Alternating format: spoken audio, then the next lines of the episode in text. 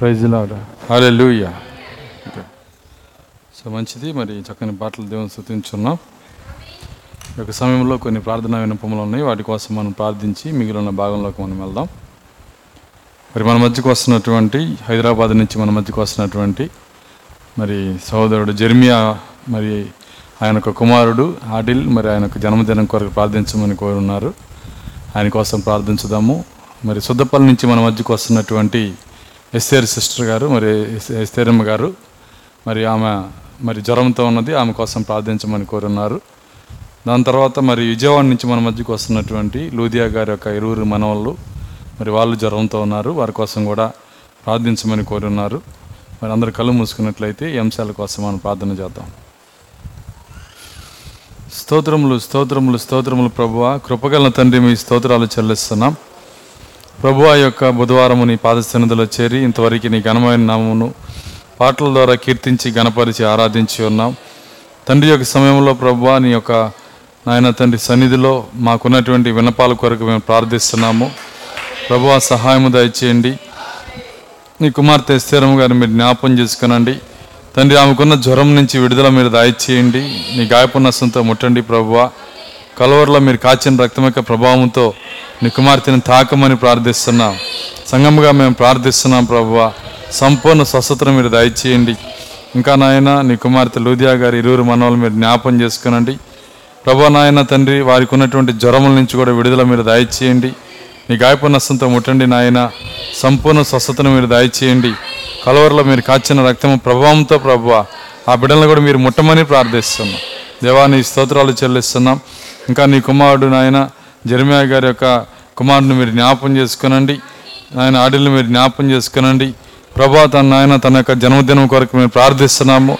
గతించిన సంవత్సరం అంతా నువ్వు కాచి కాపాడిన దేవుడవు. ఈ నూతన సంవత్సరంలో నీ దేవుని మీరు అనుగ్రహించండి. కనికరించండి ప్రభువా ఈ నూతన సంవత్సరంలో సహాయం దయచేయండి.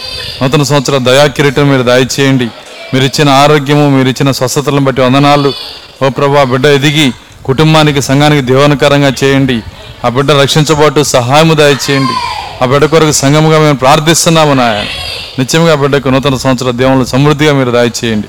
ప్రభా ఇంకా నాయన తను ఇక్కడ ఎవరైతే అవసరతలో ఉన్నారో బలహీనతలో ఉన్నారో వారు తమ చేతిని పైకెత్తుచుండగా ఎత్తబడిన చేతి వెనకాలన్న ప్రతి అక్కర్ను ప్రభువ మీరు తీర్చండి. ప్రతి బిడ్డను మీరు స్వస్థపరచండి. సంపూర్ణ ఆరోగ్యమును దయచేయండి. సంపూర్ణ స్వస్థతను దయచేయండి. విడుదలను దయచేయండి. ప్రతి అక్కర్ను తీర్చండి ప్రభువా. మా విన్నపములన్నీ మీ సన్నిధిలో భద్రపరిచి సమాధానం దయచేయమని యేసుక్రీస్తునాలో ప్రార్థించేడు కొంచున్నాము ఆమె సరే మంచిది. అందరం లేచి నిలబడదాం.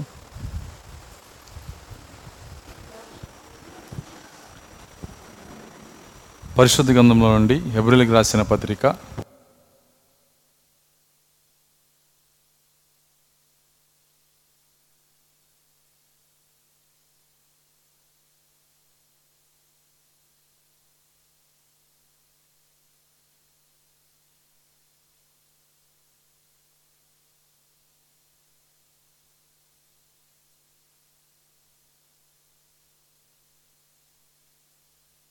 హెబ్రిల్కి రాసిన పత్రిక పదకొండో అధ్యాయము ఒకటో వచ్చి నుంచి చదువుకుందాం. విశ్వాసం అన్నది నిరీక్షించబడి వాటి యొక్క నిజస్వరూపమును అదృశ్యమైన ఉన్నవనటుకు రుజువునై ఉన్నది. దానిని బట్టియే పెద్దలు సాక్ష్యం పొందిరి. ప్రపంచములు దేవుని వాక్యం వల్ల నిర్మాణమైనవనియు అందును బట్టి దృశ్యమైనది కనబడి పదార్థములచే నిర్మించబడలేదనియు విశ్వాసం చేత గ్రహించుకొనుచున్నాము. విశ్వాసం బట్టి హేబేలు కయ్యను కంటే శ్రేష్టమైన బలి దేవునికి అర్పించెను. దేవుడు అతని అర్పణల గురించి సాక్ష్యం ఇచ్చినప్పుడు అతడు ఆ విశ్వాసం బట్టి నీతిమంతుడని సాక్ష్యం పొందెను. అతడు మృతి నందియు ఆ విశ్వాసము ద్వారా మాట్లాడుచున్నాడు. విశ్వాసం బట్టి హానోకు మరణం చూడకున్నట్లు కొనుపోబడెను. అతడు కొనుపోబడక మునుపు దేవునికి ఇష్టడే ఉండని సాక్ష్యం పొందాను. కాగా దేవుడు అతను కొనిపోయిన గనక అతడు కనబడలేదు. విశ్వాసం లేకుండా దేవునికి ఇష్టమైనట్టు అసాధ్యము. దేవుని వచ్చేవాడు? ఆయన ఉన్నాడనియు తన వెతుకు వారికి ఫలము దయచేవాడనియు నమ్మవాలని కదా. దేవుడు తన వాక్యం దీవించిన గాక. ప్రార్థించుకున్నాం. స్తోత్రములు ప్రభా కృపగలన తండ్రిని స్తోత్రాలు చెల్లిస్తున్నాం. తండ్రి ఈ సమయంలో ఈ చదవబడిన లేఖనాన్ని మీరు దీవించండి. దాన్ని మా కొరకు తెరవండి ప్రభువ. నాయన అనేక సంవత్సరాలుగా మమ్మల్ని పోషిస్తున్న దేవుడవు. నువ్వు నమ్మదగిన దేవుడవు నాయన. ప్రతి వాక్యం మా హృదయం పైన రాయబట్టు సహాయము దయచేయండి. ఎంత మాత్రం అది మా తలలపై నుంచి వెళ్ళకుండా మేము నిర్లక్ష్యపరచకుండా ప్రభువ ఓ లక్ష్య పెట్టి నాయన ఓ ప్రభువ నాయన ఆ యొక్క నాయన జీవవాక్యం ముందు లక్ష్య పెట్టి జీవమును పొందుకునే కృప మాకు దయచేయండి. నన్ను సిలుచాటును మరుగు చేయండి. నేను బలహీన నన్ను బలపరిచి ప్రభువ మీరే మాట్లాడి మీ నామానికి మహిమ తెచ్చుకోమని ఎస్ క్రీస్తునాలో ప్రార్థించి అడుగుతున్నాము ఆమె కూర్చున్నాం.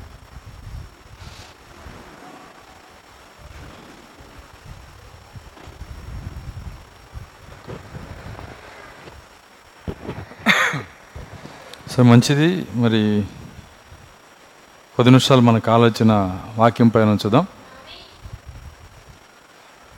మరి ప్రకటించిన రీతిగా రేపు శుక్రవారం నుంచి మరి కోడికలు నాకున్నాయి.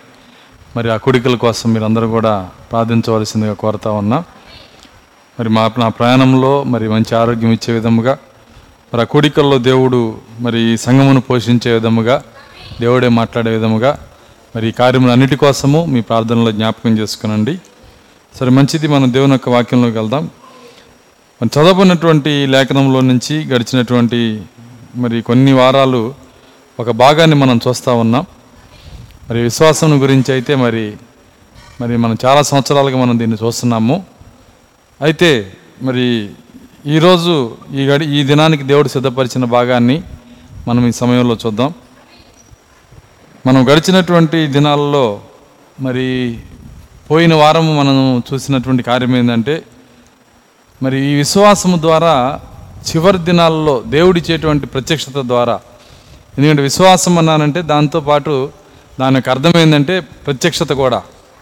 విశ్వాసము ప్రత్యక్షత. చూడండి ప్రత్యక్షత విశ్వాసం. ఇంకా చెప్పాలంటే ప్రత్యక్షతతో వచ్చే విశ్వాసం. ఎందుకంటే మనుషులు మరి వాళ్ళు చెప్పుకునేది కార్యం ఏంటంటే నమ్మకాన్ని కూడా విశ్వాసం అనుకుంటారు. నమ్మకము విశ్వాసము రెండు ఒకటే లోకానికి. కానీ దేవుని దృష్టిలో నమ్మకం వేరు విశ్వాసం వేరు. నమ్మకం అంటే అర్థమైందంటే సపోజ్ మనం ఎవరికైనా అప్పించాము వాడు తిరిగిస్తాడని నమ్ముతాము. ఇవ్వకపోతే అర్థమవుతుందా?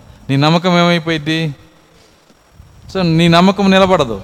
కానీ దేవుడిచ్చే విశ్వాసము నువ్వు గనక ఒక కార్యాన్ని గనక నువ్వు నమ్మితే ప్రత్యక్షత విశ్వాసంతో అంగీకరిస్తే ఆకాశము భూమి గతించవచ్చు కానీ నీకు ఇచ్చిన విశ్వాసంలో ఇచ్చిన బయలుపాటు ఎంత మాత్రం తప్పిపోదు అది.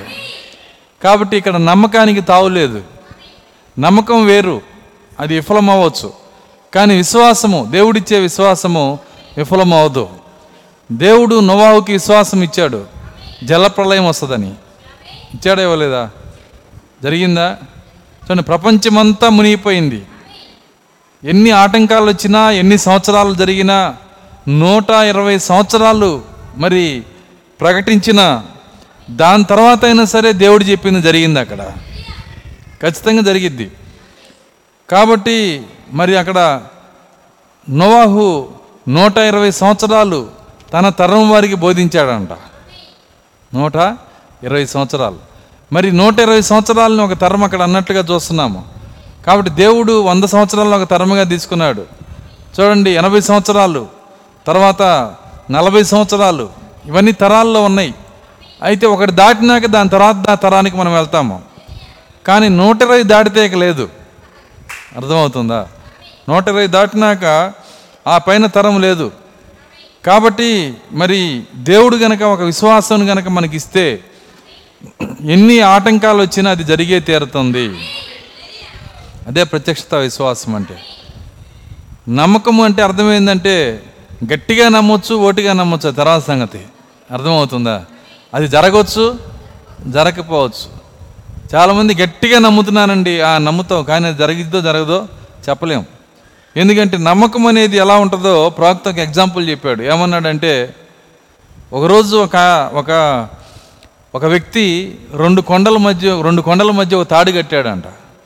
రెండు కొండల మధ్యలో ఒక తాడు కట్టాడు.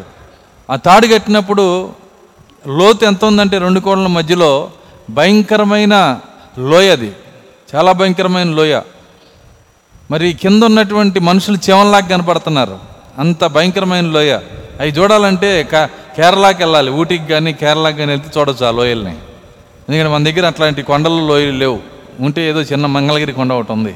అర్థమవుతుందా? లేదంటే విజయవాడ కొండలు ఉన్నాయి. అవి పెద్ద లోయలు చూపించవు మీకు. లోయలు చూడాలంటే పర్వతాల మీదకి వెళ్ళాలి. మరి ఆ పర్వతాల పైన ఆ రెండు కొండల మధ్య మధ్యలో ఒక తాడు కట్టి ఆయన ఏం చేశాడంటే నేను ఈ కొండ నుంచి ఆ కొండకి ఏమి పట్టుకోకుండా మరి నా పాదాలతో నడుచుకుంటూ వెళ్తానన్నాడు. వింటున్నారా?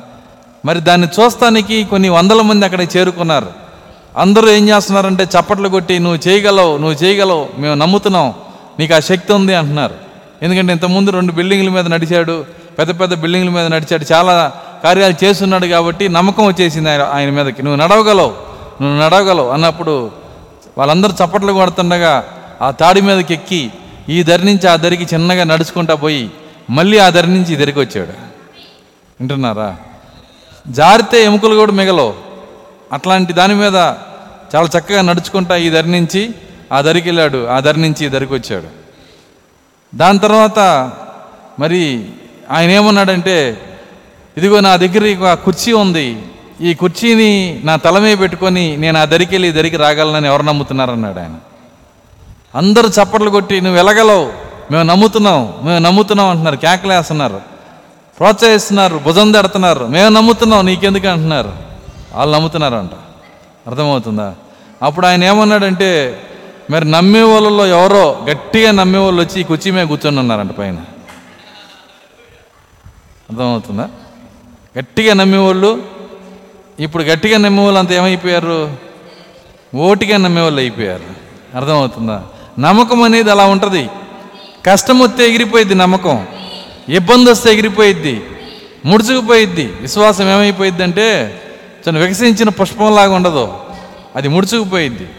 ఎందుకంటే అది నా- ఎప్పుడైతే ఒక కష్టానికి నువ్వు వెనక్కి వెళ్ళిపోతున్నావో ఒక ఇబ్బందికి నువ్వు వెనక్కి వెళ్ళిపోతున్నావో నువ్వు ఖచ్చితంగా దానికి అర్థమైందంటే నీ లోపల విశ్వాసంగా అది ఉంది. నమ్మకం ఉంది నీ లోపల. కాబట్టి నమ్మకం ఉందా విశ్వాసం ఉందా అని మనల్ని మనమే పరీక్ష చేసుకోవాలి. చూడండి దానికి దాని యొక్క పరీక్ష ఏమని చెబుతుందంటే నమ్మకం అయితేనేమో నీ కష్టాలకు నువ్వు వెనక్కి వెళ్ళిపోతావు. విశ్వాసం అయితే ఎన్ని కష్టాలు వచ్చినా నువ్వు వెనక్కి వెళ్ళనే వెళ్ళావు. ఎన్ని కష్టాలు వచ్చినా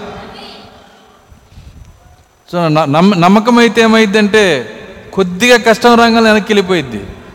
దాన్ని యేసుక్రీస్తే చెప్పాడు మార్క్స్ వార్త.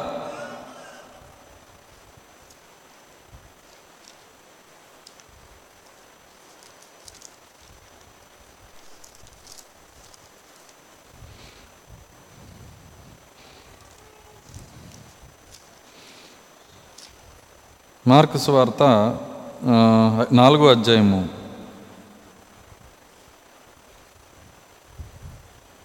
నాలుగో అధ్యాయము పదిహేనవ వచనం చదువుదాం. ఎవరనగా? ఆ, ఒక్క నిమిషం. ముందు దాన్ని కొద్దిగా వివరించాడు ఇక్కడ. నాలుగు ఒకటి నుంచి చదువుదాం. నాలుగు రెండు నుంచి.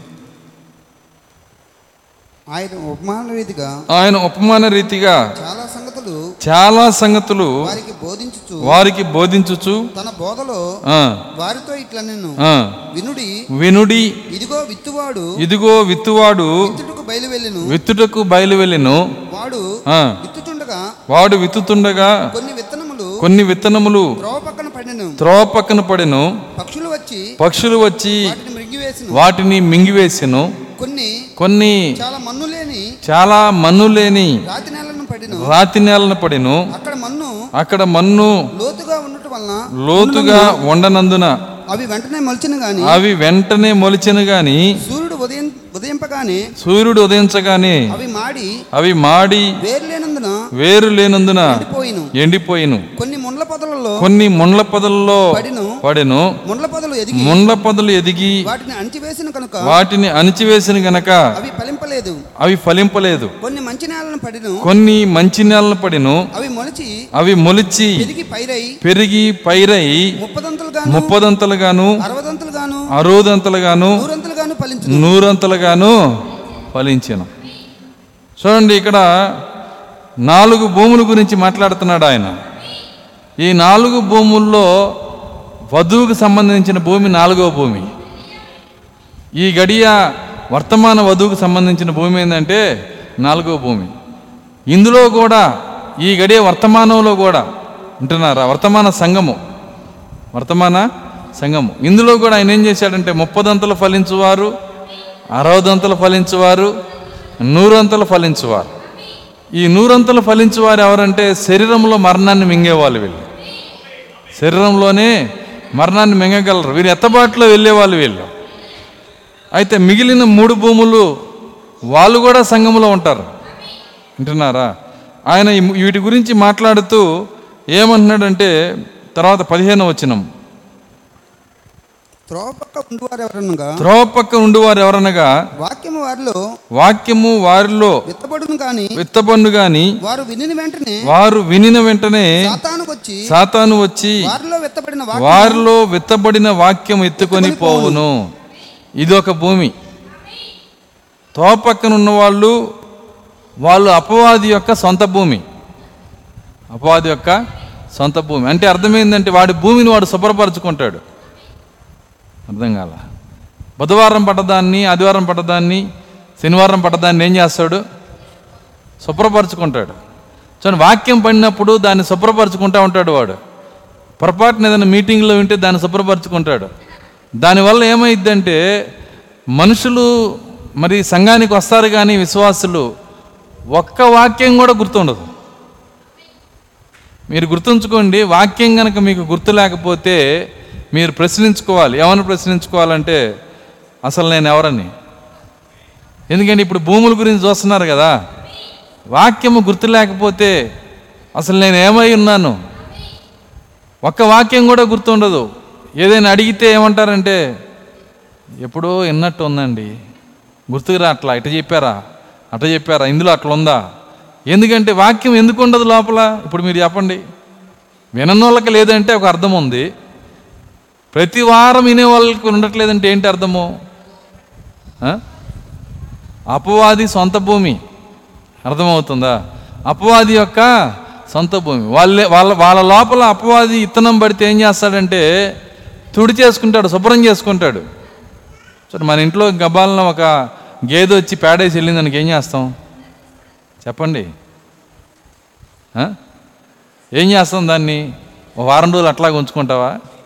అతిథి వచ్చాడు లోపలికి. అతిథి మన లోపల ఇంట్లోకి వచ్చి ఈ విధంగా గే పేడేసి వెళ్ళాడని చెప్పి వారం ఉంచుకుంటావా? ఎప్పుడు చేస్తావు దాన్ని? వెంటనే. మన ఇంట్లోకి గేదె వస్తే నువ్వు ఎంత అథారిటీతో నువ్వు నీ యొక్క ఇంటిని బాగు చేసుకుంటావు ఆ పేడని. దెయ్యం కూడా ఏం చేస్తాడంటే నువ్వు కుర్చీలో కూర్చొని లోపల వేసుకున్న వాక్యాన్ని. అర్థమవుతుందా? వాడు ఏం చేస్తాడు? ఎక్కువసేపు కూడా కాదు అర్థమవుతుంది. ఆమెను అనగానే మాయమైపోయింది నువ్వు ఎప్పుడైతే ఆమెను చదువుతావో చెప్పిన వాక్యం అంతా బయటికి వెళ్ళిపోయిద్ది. వాడు శుభ్రం చేసుకుంటా ఉంటాడు. ఒక్కొక్కటి ఒక్కొక్కటి కొద్ది కొద్ది కొద్ది కొద్ది ఏమి లేకుండా క్లియర్గా ఉంచుకుంటాడు వాడు. ఎందుకంటే వాడి సొంత భూమి. ఎవరు వాడి సొంత భూమి? నువ్వు ఉండకూడదు అట్లా. అర్థం వాడి సొంత భూమిగా నువ్వు ఉండకూడదని ఈ వాక్యం చెప్తుంది. పాస్ గారు నాకేం గుర్తుండట్లేదండి. చాలా మందికి వచ్చిన సమస్య ఏంటంటే ఎంత వర్తమానం ఉన్నా నాకు గుర్తుండట్లేదండి. ఎందుకు గుర్తుండదు నేను చదువుకోలేదు కాబట్టి గుర్తుండట్లేదండి. కొంతమంది ఇచ్చే సలహా మాట ఇది. నేను చదువుకోలేదు కాబట్టి గుర్తుండట్లేదండి. అట్లాగా. మరి అట్లయితే పేతురు ఎంత చదువుకున్నాడు? చెప్పండి. పేతురు ఎంత చదువుకున్నాడండి? మరి ఆయనకి ఆయన ఎందుకు మరి పత్రికలే రాశాడు? ఆయన ఎందుకని ప్రపంచమంతా తిరిగి సువార్త చేశాడు? ఆయన ఎలా వర్తమానాన్ని చెప్పాడు? పేతురు రాసిన పత్రికలో ఉన్న మర్మాలు ఇప్పుడు పెద్ద పెద్ద యూనివర్సిటీల్లో ఉన్న ప్రొఫెసర్లు కూర్చొని బద్ద బుర్ర బద్దలు కొట్టుకుని అర్థం కావట్లా? అంత అంత జ్ఞాని అయిపోయాడు పేతురు. ఎక్కడి నుంచి వచ్చింది అది? వింటున్నారా? కాబట్టి చదువు లేదు అని నువ్వు కారణం చెప్పడానికి కుదరదు ఇక్కడ. ఖచ్చితంగా వాక్యము నీ హృదయంలో ఉండాలి. వాక్యము ఎందుకు హృదయంలో ఉండదంటే మిగిలిన కార్యాలు ఎక్కువైపోతే ఇంకో కార్యం ఉంది ఇక్కడ.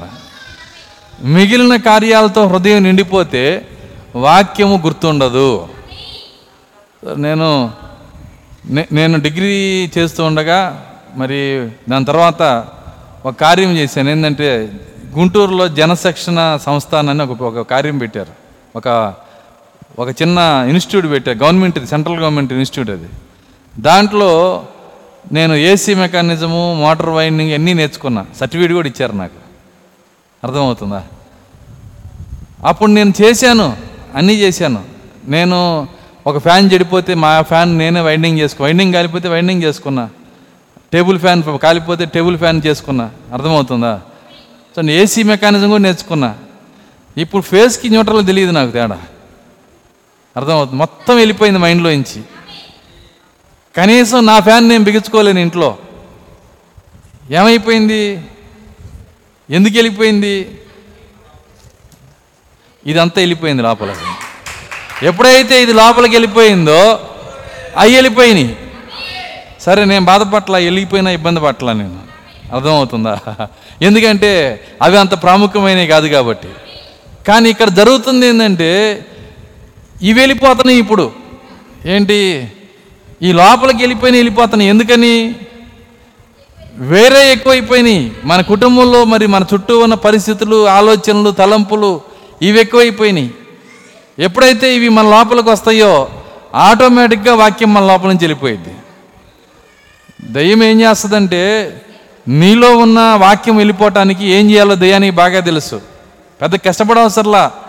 మీరందరూ చదివే ఉంటారు చిన్నప్పుడు కాకి కదా అర్థమవుతుంది. ఏంటి కాకి కదా తను ఎగురుకుంటా ఎండాకాలము తిరుగుతున్నప్పుడు కొండలో నీళ్ళు ఉన్నాయంట కింద కొంగినా సరే అందట్లా అయ్యి అర్థమవుతుందా?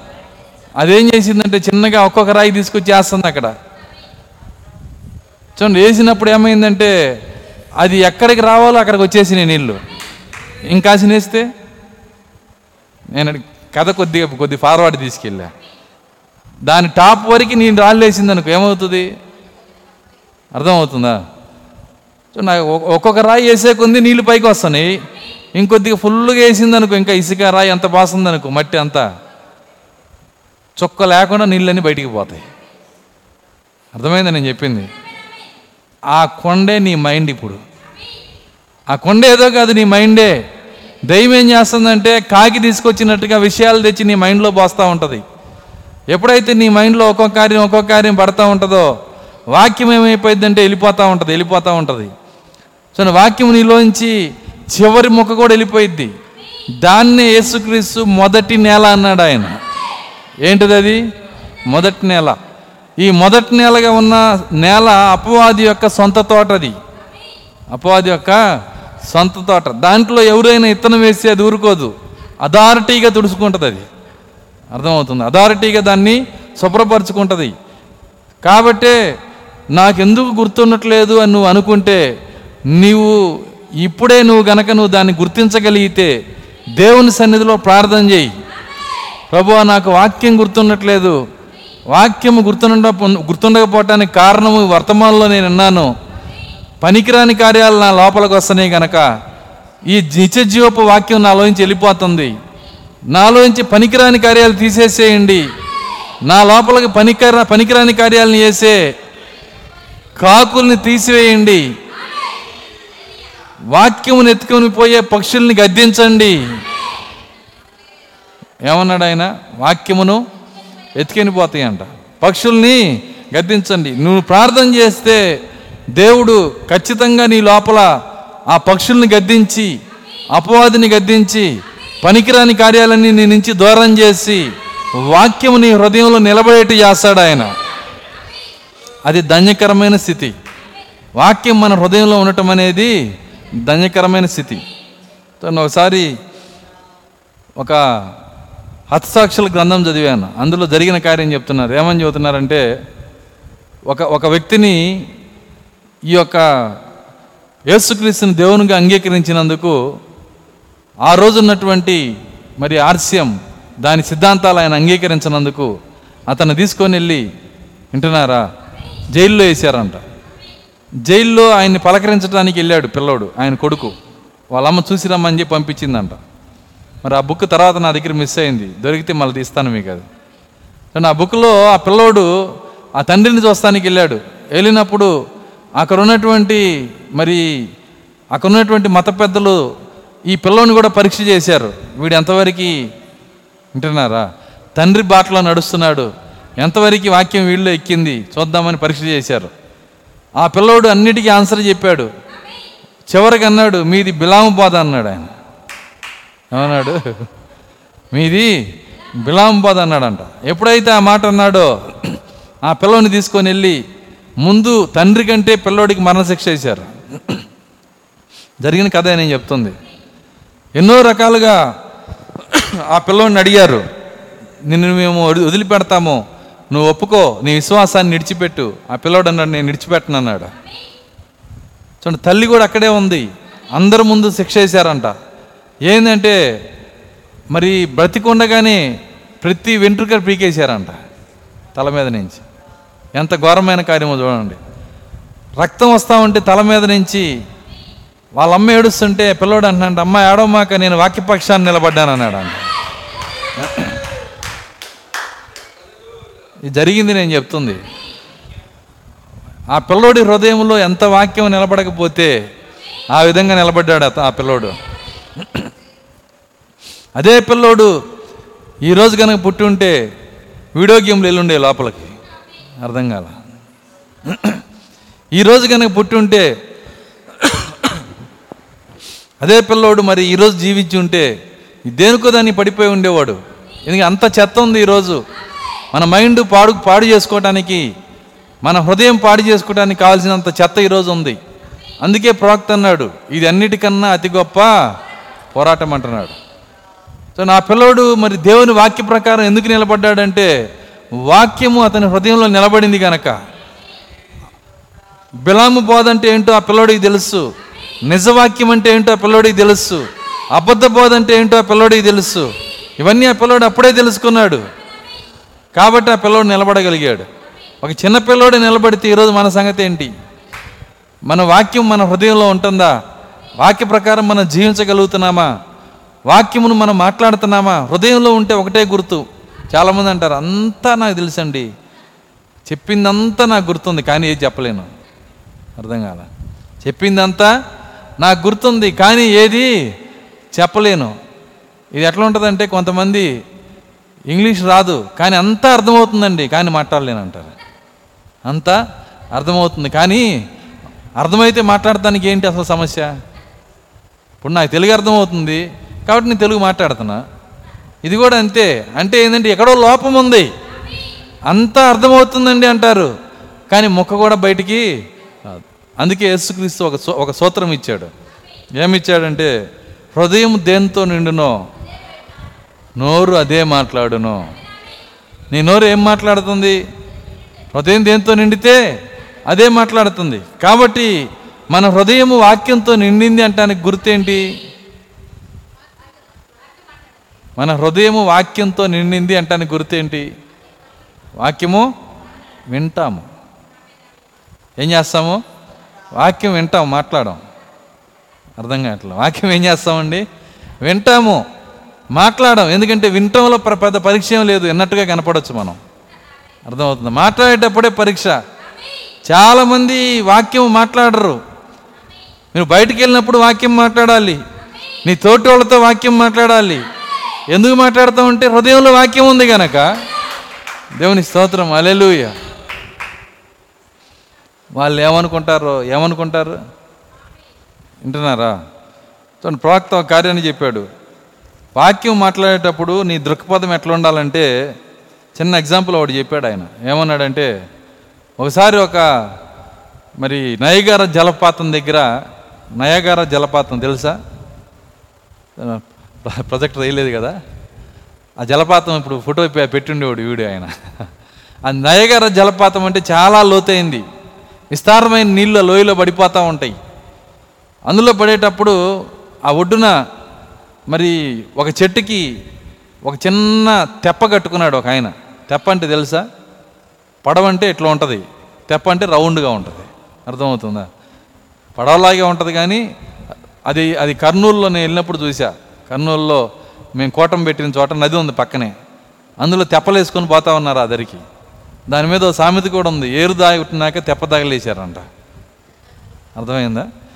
ఏరు దాటినాక అంటే అర్థం ఏంటి? నా పని అయిపోయింది వెనకాలోడు వస్తే ఏంది? పోతే ఏంటి? కాబట్టి ఆ తెప్పని తగిలేసి వెళ్ళిపోతున్నా అంట వెనకాలోడికి ఉపయోగపడకుండా. అవసరం తీరినాక అవసరం తీరినట్టు ఉండే ప పరిస్థితిని ఏరు దాటినాక తెప్ప తగిలేయటం అంటారు అక్కడ. అర్థమవుతుందా? ఆ తెప్పని రౌండ్గా ఉంటుంది అక్కడ. మరి అందులో పండుకొని దాని తాడు ఏం చేశాడంటే చెట్టుకి గడేసాడు కట్టేశాడు అది కూడా చిన్న ముడి వరకట్ల లాగితే ఊడి పెట్టేసాడు అందులో పడుకొని నిద్రపోతున్నాడు. నిద్రపోతున్నప్పుడు చల్లగాలికి ఏటి గాలికి ఏమైందంటే డీప్గా నిద్రపట్టేసింది. మంచి కళ్ళ ఉన్నాడు. గాలికి ఏమైందంటే అటు ఇటు ఊగి తాడు ఊడిపోయింది. తాడు ఊడిపోయి ఆ- ఫ్లోటింగ్ ఎలా ఉంటుందంటే ఆ జలపాతం దగ్గర పడేటప్పుడు చాలా స్పీడ్గా పరిగెత్తు ఉంటుంది కింద పడే నీళ్ళు ఉన్న చోట నీళ్ళు చిన్నగా వెళ్ళవు పరిగెత్తుతాయి. ఇప్పుడు ఇది కూడా పరిగెత్తుంది. ఒటి మీద ఉన్న వ్యక్తి చూశాడు. చప్పట్లు కొట్టాడు. లెగవలా. కేకేశాడు. లెగోలా చూడండి ఏం చేశాడంటే ఇక ఇక లాభం లేదని చెప్పి ఒక ఇంత రాయి తీసుకొని ఇసిరి కొట్టాడు. చూడండి త- తగల్లా. మళ్ళీ కొట్టాడు. ఈసారి అది పోయి ఎక్కడ తగిలిందంటే పోయి తలక తగిలింది. రక్తం వచ్చింది. వింటున్నారా? రక్తం వచ్చినా సరే తృప్తిగా ఉన్నాడు ఈయన. ఎందుకని? ఆ రక్తం కొట్టినప్పుడు రక్తం వచ్చిన ఆయన మరి గబాలను చూసి ఎక్కడున్నాడో కనుక్కొని ఈ కిందకి దూకి ఈదుకుంటా ఒడ్డుకొచ్చి ఆయన కౌగిలించుకొని షేక్ హ్యాండ్ ఇచ్చాడు. ఎందుకని? నా తలబాలు కొట్టినందుకు నీకు వందనాలు. అదేనా? దాని అర్థం. అంటే అర్థం ఏంటంటే ఆ సమయంలో రాయి తీసుకొని కొట్టినా తప్పులేదు. వింటున్నారా? కాబట్టి వాక్యము నీ దగ్గర ఉంది. అందరూ మరణ మార్గంలో ఉన్నారు. వాడు ఇష్టపడినా ఇష్టపడకపోయినా వాక్యం తీసుకొని ఆ వ్యక్తికేసి కొట్టు నువ్వు. ఇది నిజము ఇది సత్యమని చెప్పు. అవసరమైతే ఒకసారి రాయి తీసి కొట్టినంత కఠినంగా ఉండొచ్చు. కానీ ఆ వ్యక్తి బతికినాక నేను అభినందిస్తాడు. దేవుని స్తోత్రం అలెలుయ్య కాబట్టే వాక్యము నువ్వు మాట్లాడే వ్యక్తిగా ఉండాలి. ఎక్కడికి వెళ్ళినా నువ్వు వాక్యం మాట్లాడే వ్యక్తిగా ఉండాలి. నువ్వు వాక్యం మాట్లాడాలంటే నీకు కావలసిన కార్యం ఏంటంటే మొట్టమొదట నీ హృదయంలో వాక్యం నింపబడి ఉండాలి.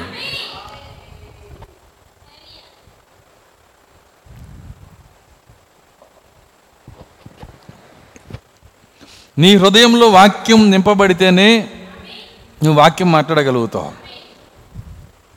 వాక్యం లేకపోతే ఏమైందంటే నీ హృదయంలో అనేక రకమైన కార్యాలు వస్తాయి. ఏదొచ్చినా ఎక్కడి నుంచి వస్తుంది? హృదయంలో నుంచే. మరి బైబిల్ యేసుక్రీస్తు చెప్తున్నాడు హృదయము దేనితో నిండునో నోరు అదే మాట్లాడును.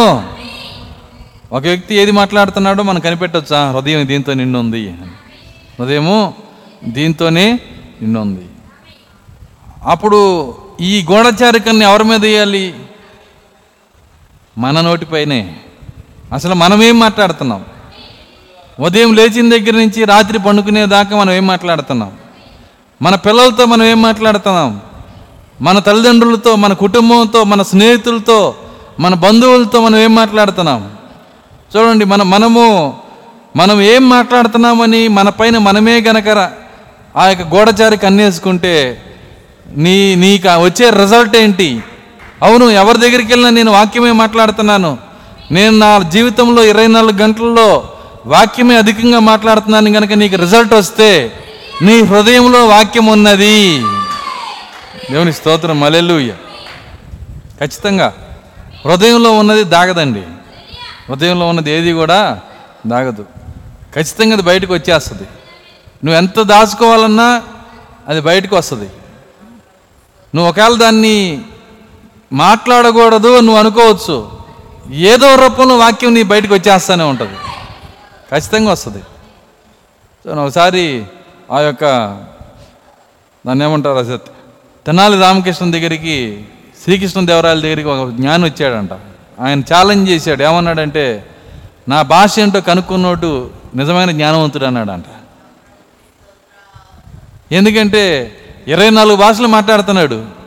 అన్నీ ఒక వచ్చిన ఆ సొంత భాష మాట్లాడినట్టే మాట్లాడుతున్నాడు. ఎవరికి అర్థం కావట్లా? వాడి మాతృభాష ఏంటో ఎవరికి తెలియట్లా? తెలా తెనాలి రామకృష్ణాడు అది పెద్ద విషయమే కాదు అన్నాడు. ఈజీగా చెప్తాను అన్నాడు. ఈజీగా చెప్తాను. చూడండి ఎప్పుడైతే ఆ మాట అన్నాడో నా చేత నా మాతృభాష అంటే నువ్వు కనుక్కుంటావా? సరే మొదలు పెట్టమంటావా భాషలని అన్నాడు. అవసరం లేదన్నాడు ఆయన. నువ్వు ఏ భాష మాట్లాడవసరలా నీ భాష ఏంటో నేను నీ హృదయంలో ఏముందో నేను చెప్పగలను అన్నాడు. నీ హృదయంలో ఏముందో నేను చెప్పగలను. నేను చెప్పనుగా అన్నాడు. నువ్వు చెబుతావు అన్నాడు. నేను చెప్పనుగా అంటే నువ్వు చెబుతావు. వెంటనే ఏం చేశాడంటే ఒక కర్ర ఒకటి తీసుకొని అర్థమవుతుందా? ఒక్కసారిగా ఉగ్రంగా ఆయన మీదకి వెళ్ళి రెండు బాధాడంట ఆ దెబ్బలకి అసలు భాష బయటకు వచ్చింది ఏ వాడి మాతృభాష ఏదో అందులోనే వామ్మో వాయు అని చెప్పి మాట్లాడతాం. ఎందుకంటే కష్టం వచ్చినప్పుడు భాష బయటకు వచ్చేస్తుంది అక్కడ. హృదయంలో ఉన్నది ఎప్పుడూ దాగదండి. ఖచ్చితంగా బయటకు వచ్చేస్తుంది దేవుని స్తోత్రం. అలెలుయ్య ఒక్కోసారి అది పిచ్చితనంగా కూడా ఉంటుంది.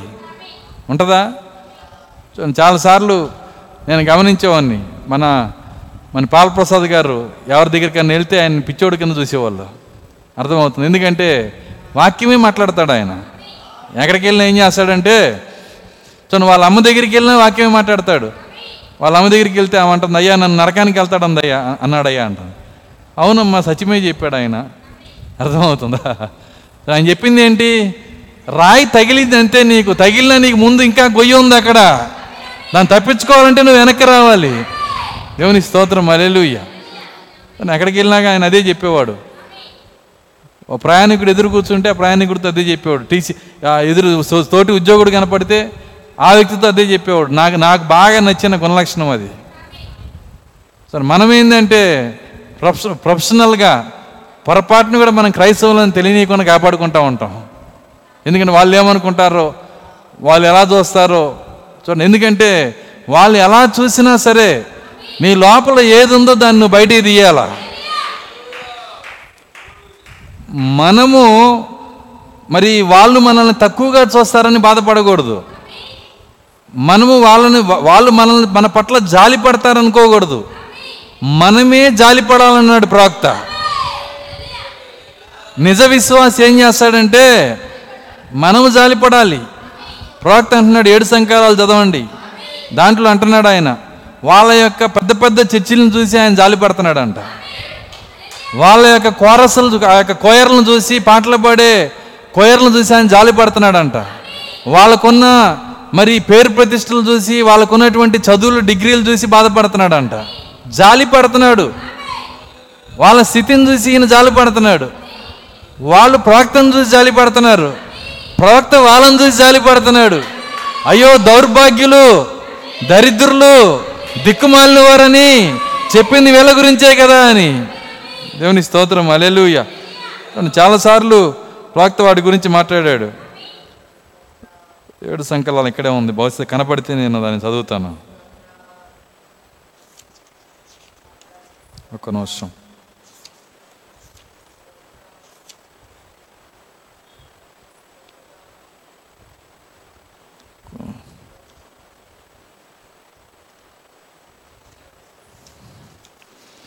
లవోదిక్య సంఘకాలంలో మాట్లాడుతున్నాడు ఆయన.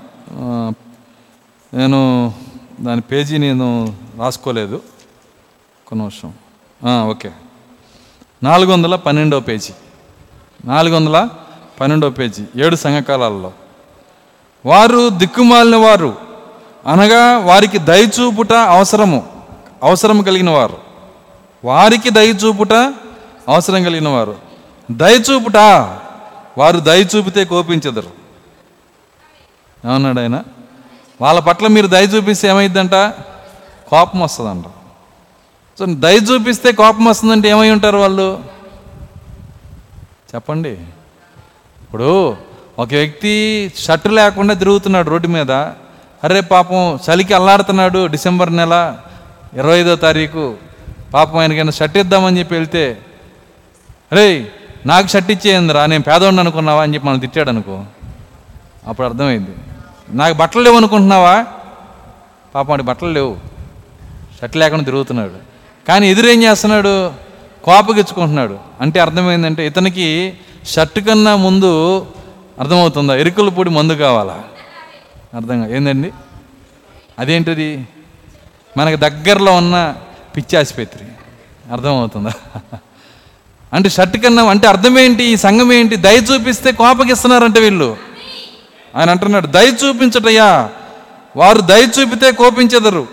వారు గర్వంతో నిండిపోయి ఉన్నారు. వారికి కావలసింది వారికి దొరికింది. వారికి కావలసింది వారి దొరికింది. ఈరోజు నీకేం కావాలి? దేవుని దగ్గరికి వచ్చావంటే నువ్వు దేనికోసం వచ్చావు? అది దొరికితే నువ్వు సాటిస్ఫాక్షన్ అయిపోతావు. కానీ ఒక నిజ విశ్వాసి ఏది దొరికినా తృప్తి చెందడు. ఒక నిజ విశ్వాసి ప్రభువు దొరికితేనే తృప్తి చెందుతాడు. పరిశుద్ధాత్మ దొరికితేనే తృప్తి చెందుతాడు. అందుకే యాకోబు ఆయన త- అన్న చంపుతాను చంపుతాడన్నప్పుడు ఆయన దేవుడిని అడుగుతున్నాడు. ఏమంటున్నాడంటే మా అన్న నుంచి నన్ను కాపాడమని అడగల. మీరు చూడండి అక్కడ. మా అన్న నుంచి నన్ను కాపాడు ప్రభువా. మరణం నుంచి నన్ను కాపాడని అడగల. నన్ను ఆశీర్వదించన్నాడు ఆయన. నన్ను ఆశీర్వదించు. వాస్తవంగా యాకోబుకి ఏ తక్కువ లేదు ఆ రోజు.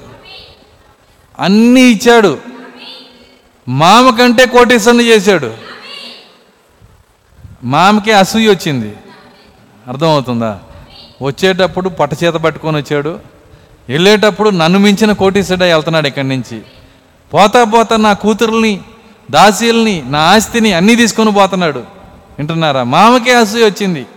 ఏ కొదువ లేదు యాకోబుకి. అన్నీ ఉన్నాయి. అన్నీ ఉన్నా కానీ ఏమంటున్నాడంటే నన్ను ఆశీర్వదించు అంటున్నాడు.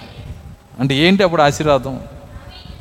ఆ ఆశీర్వాదం ఏంటో కాదు ప్రభువు యొక్క పాదాలే. ఆ ప్రభు పాదాలు ఆయన చేతిలో పడ్డప్పుడు నిజమైన ఆశీర్వాదం పొందుకున్నాడు అక్కడ. దేవుని స్తోత్రం అలెలుయ అప్పుడు అసలైనది యాకోబికి దొరికింది. అయితే సంఘానికి వాళ్ళకి కావాల్సింది వాళ్ళకి దొరికింది. ఇదే ఆయన చెబుతున్నాడు సంఘానికి ఏం కావాలో అది దొరికింది. ఆయన అంటున్నాడు వారికి కావలసి ఉన్నది వారికి దొరికింది కానీ వారు సంపాదించుకున్నది కాల కాలపరీక్షకు పరీక్షకు జాలదు. వారు సంపాదించినది కాలపరీక్షకు పరీక్షకు జాలదు. వాళ్ళకి కావలసింది వాళ్ళకి దొరికింది. చూడండి ఒకప్పుడు సంఘం ఎలా ఉండేదంటే కొండల్లో గుహల్లో దాక్కొని భయపడతా భయపడతా ఆరాధన చేసేవాళ్ళు. సంఘానికి ఒక చర్చి కూడా ఉండేది కాదు. చూడండి ఆ- రోమా రోమా చక్రవర్తులు అన్య చక్రవర్తులు వాళ్ళు వాళ్ళు పరిపాలించే టైంలో సంఘము భయపడతా భయపడతా ఆరాధన చేసేది. కానీ అప్పుడు సంఘము బలంగానే ఉంది. సంఘం దగ్గర డబ్బు ఉండేది కాదు. తెలుసా మీకు? ఇండియాలో ఏ సంఘం దగ్గర డబ్బు ఉండేది కాదు. ఈ విధంగా కనీసము కుర్చీలేసి ఫ్యాన్లేసి ఒక స్థలం ఉండే ఒక చర్చియే ఉండేది కాదు ఇండియాలో. పేద సంఘాలు ఉండేవి నేను దేవునిలోకి వచ్చినప్పుడు కూడా రోడ్డు పక్కన పూరిపాకు వేసుకొని కత్తిరపాకు అంటారు దాన్ని. కత్తిరపాకు వేసుకొని ఈత చేపలు వేసుకొని ఏందండి? చూడండి ఈ చేపల కాస్ట్ ఎక్కువ మనం వాడేవి కాబట్టి ఈత చేపలు వేసుకొని కత్తిరపాకు వేసుకొని పేడతో అలిగి గుంటలు గుంటలుగా ఉన్న స్థలం మీద ఆరాధన చేస్తూ ఉండేవాళ్ళు. సంఘం అప్పుడు మండుతూ ఉండేది. క్రీస్తు కొరకు జీవించాలని ఆశ కలిగి ఉండేది. ఆ రోజు ఎవరిని గదిలించినా క్రీస్తు గురించే మాట్లాడేవాళ్ళు. సంఘము నిజంగా దేవుని కలిగి ఉండేది ఆ రోజు. అది డినామినేషన్ అయినా ఏదైనా. వింటున్నారా? ఎందుకంటే వాళ్ళకి ఒక దేవుడే ఉన్నాడు ఒక యజమానే ఉన్నాడు. కానీ ఏమైందంటే అసలు యజమాని తీయేసి ఇప్పుడు రెండో యజమాని వచ్చాడు. ఆ యజమాని పేరే డబ్బు. ఆ యజమాని పేరు ఏంటంటే డబ్బు. దాని పేరు సిరి. అందుకే దేవుడే యేసుక్రీస్తే స్వయంగా చెప్తున్నాడు నువ్వు సిరికి దేవునికి ఇద్దరికి దాసుడిగా ఉండలేవు.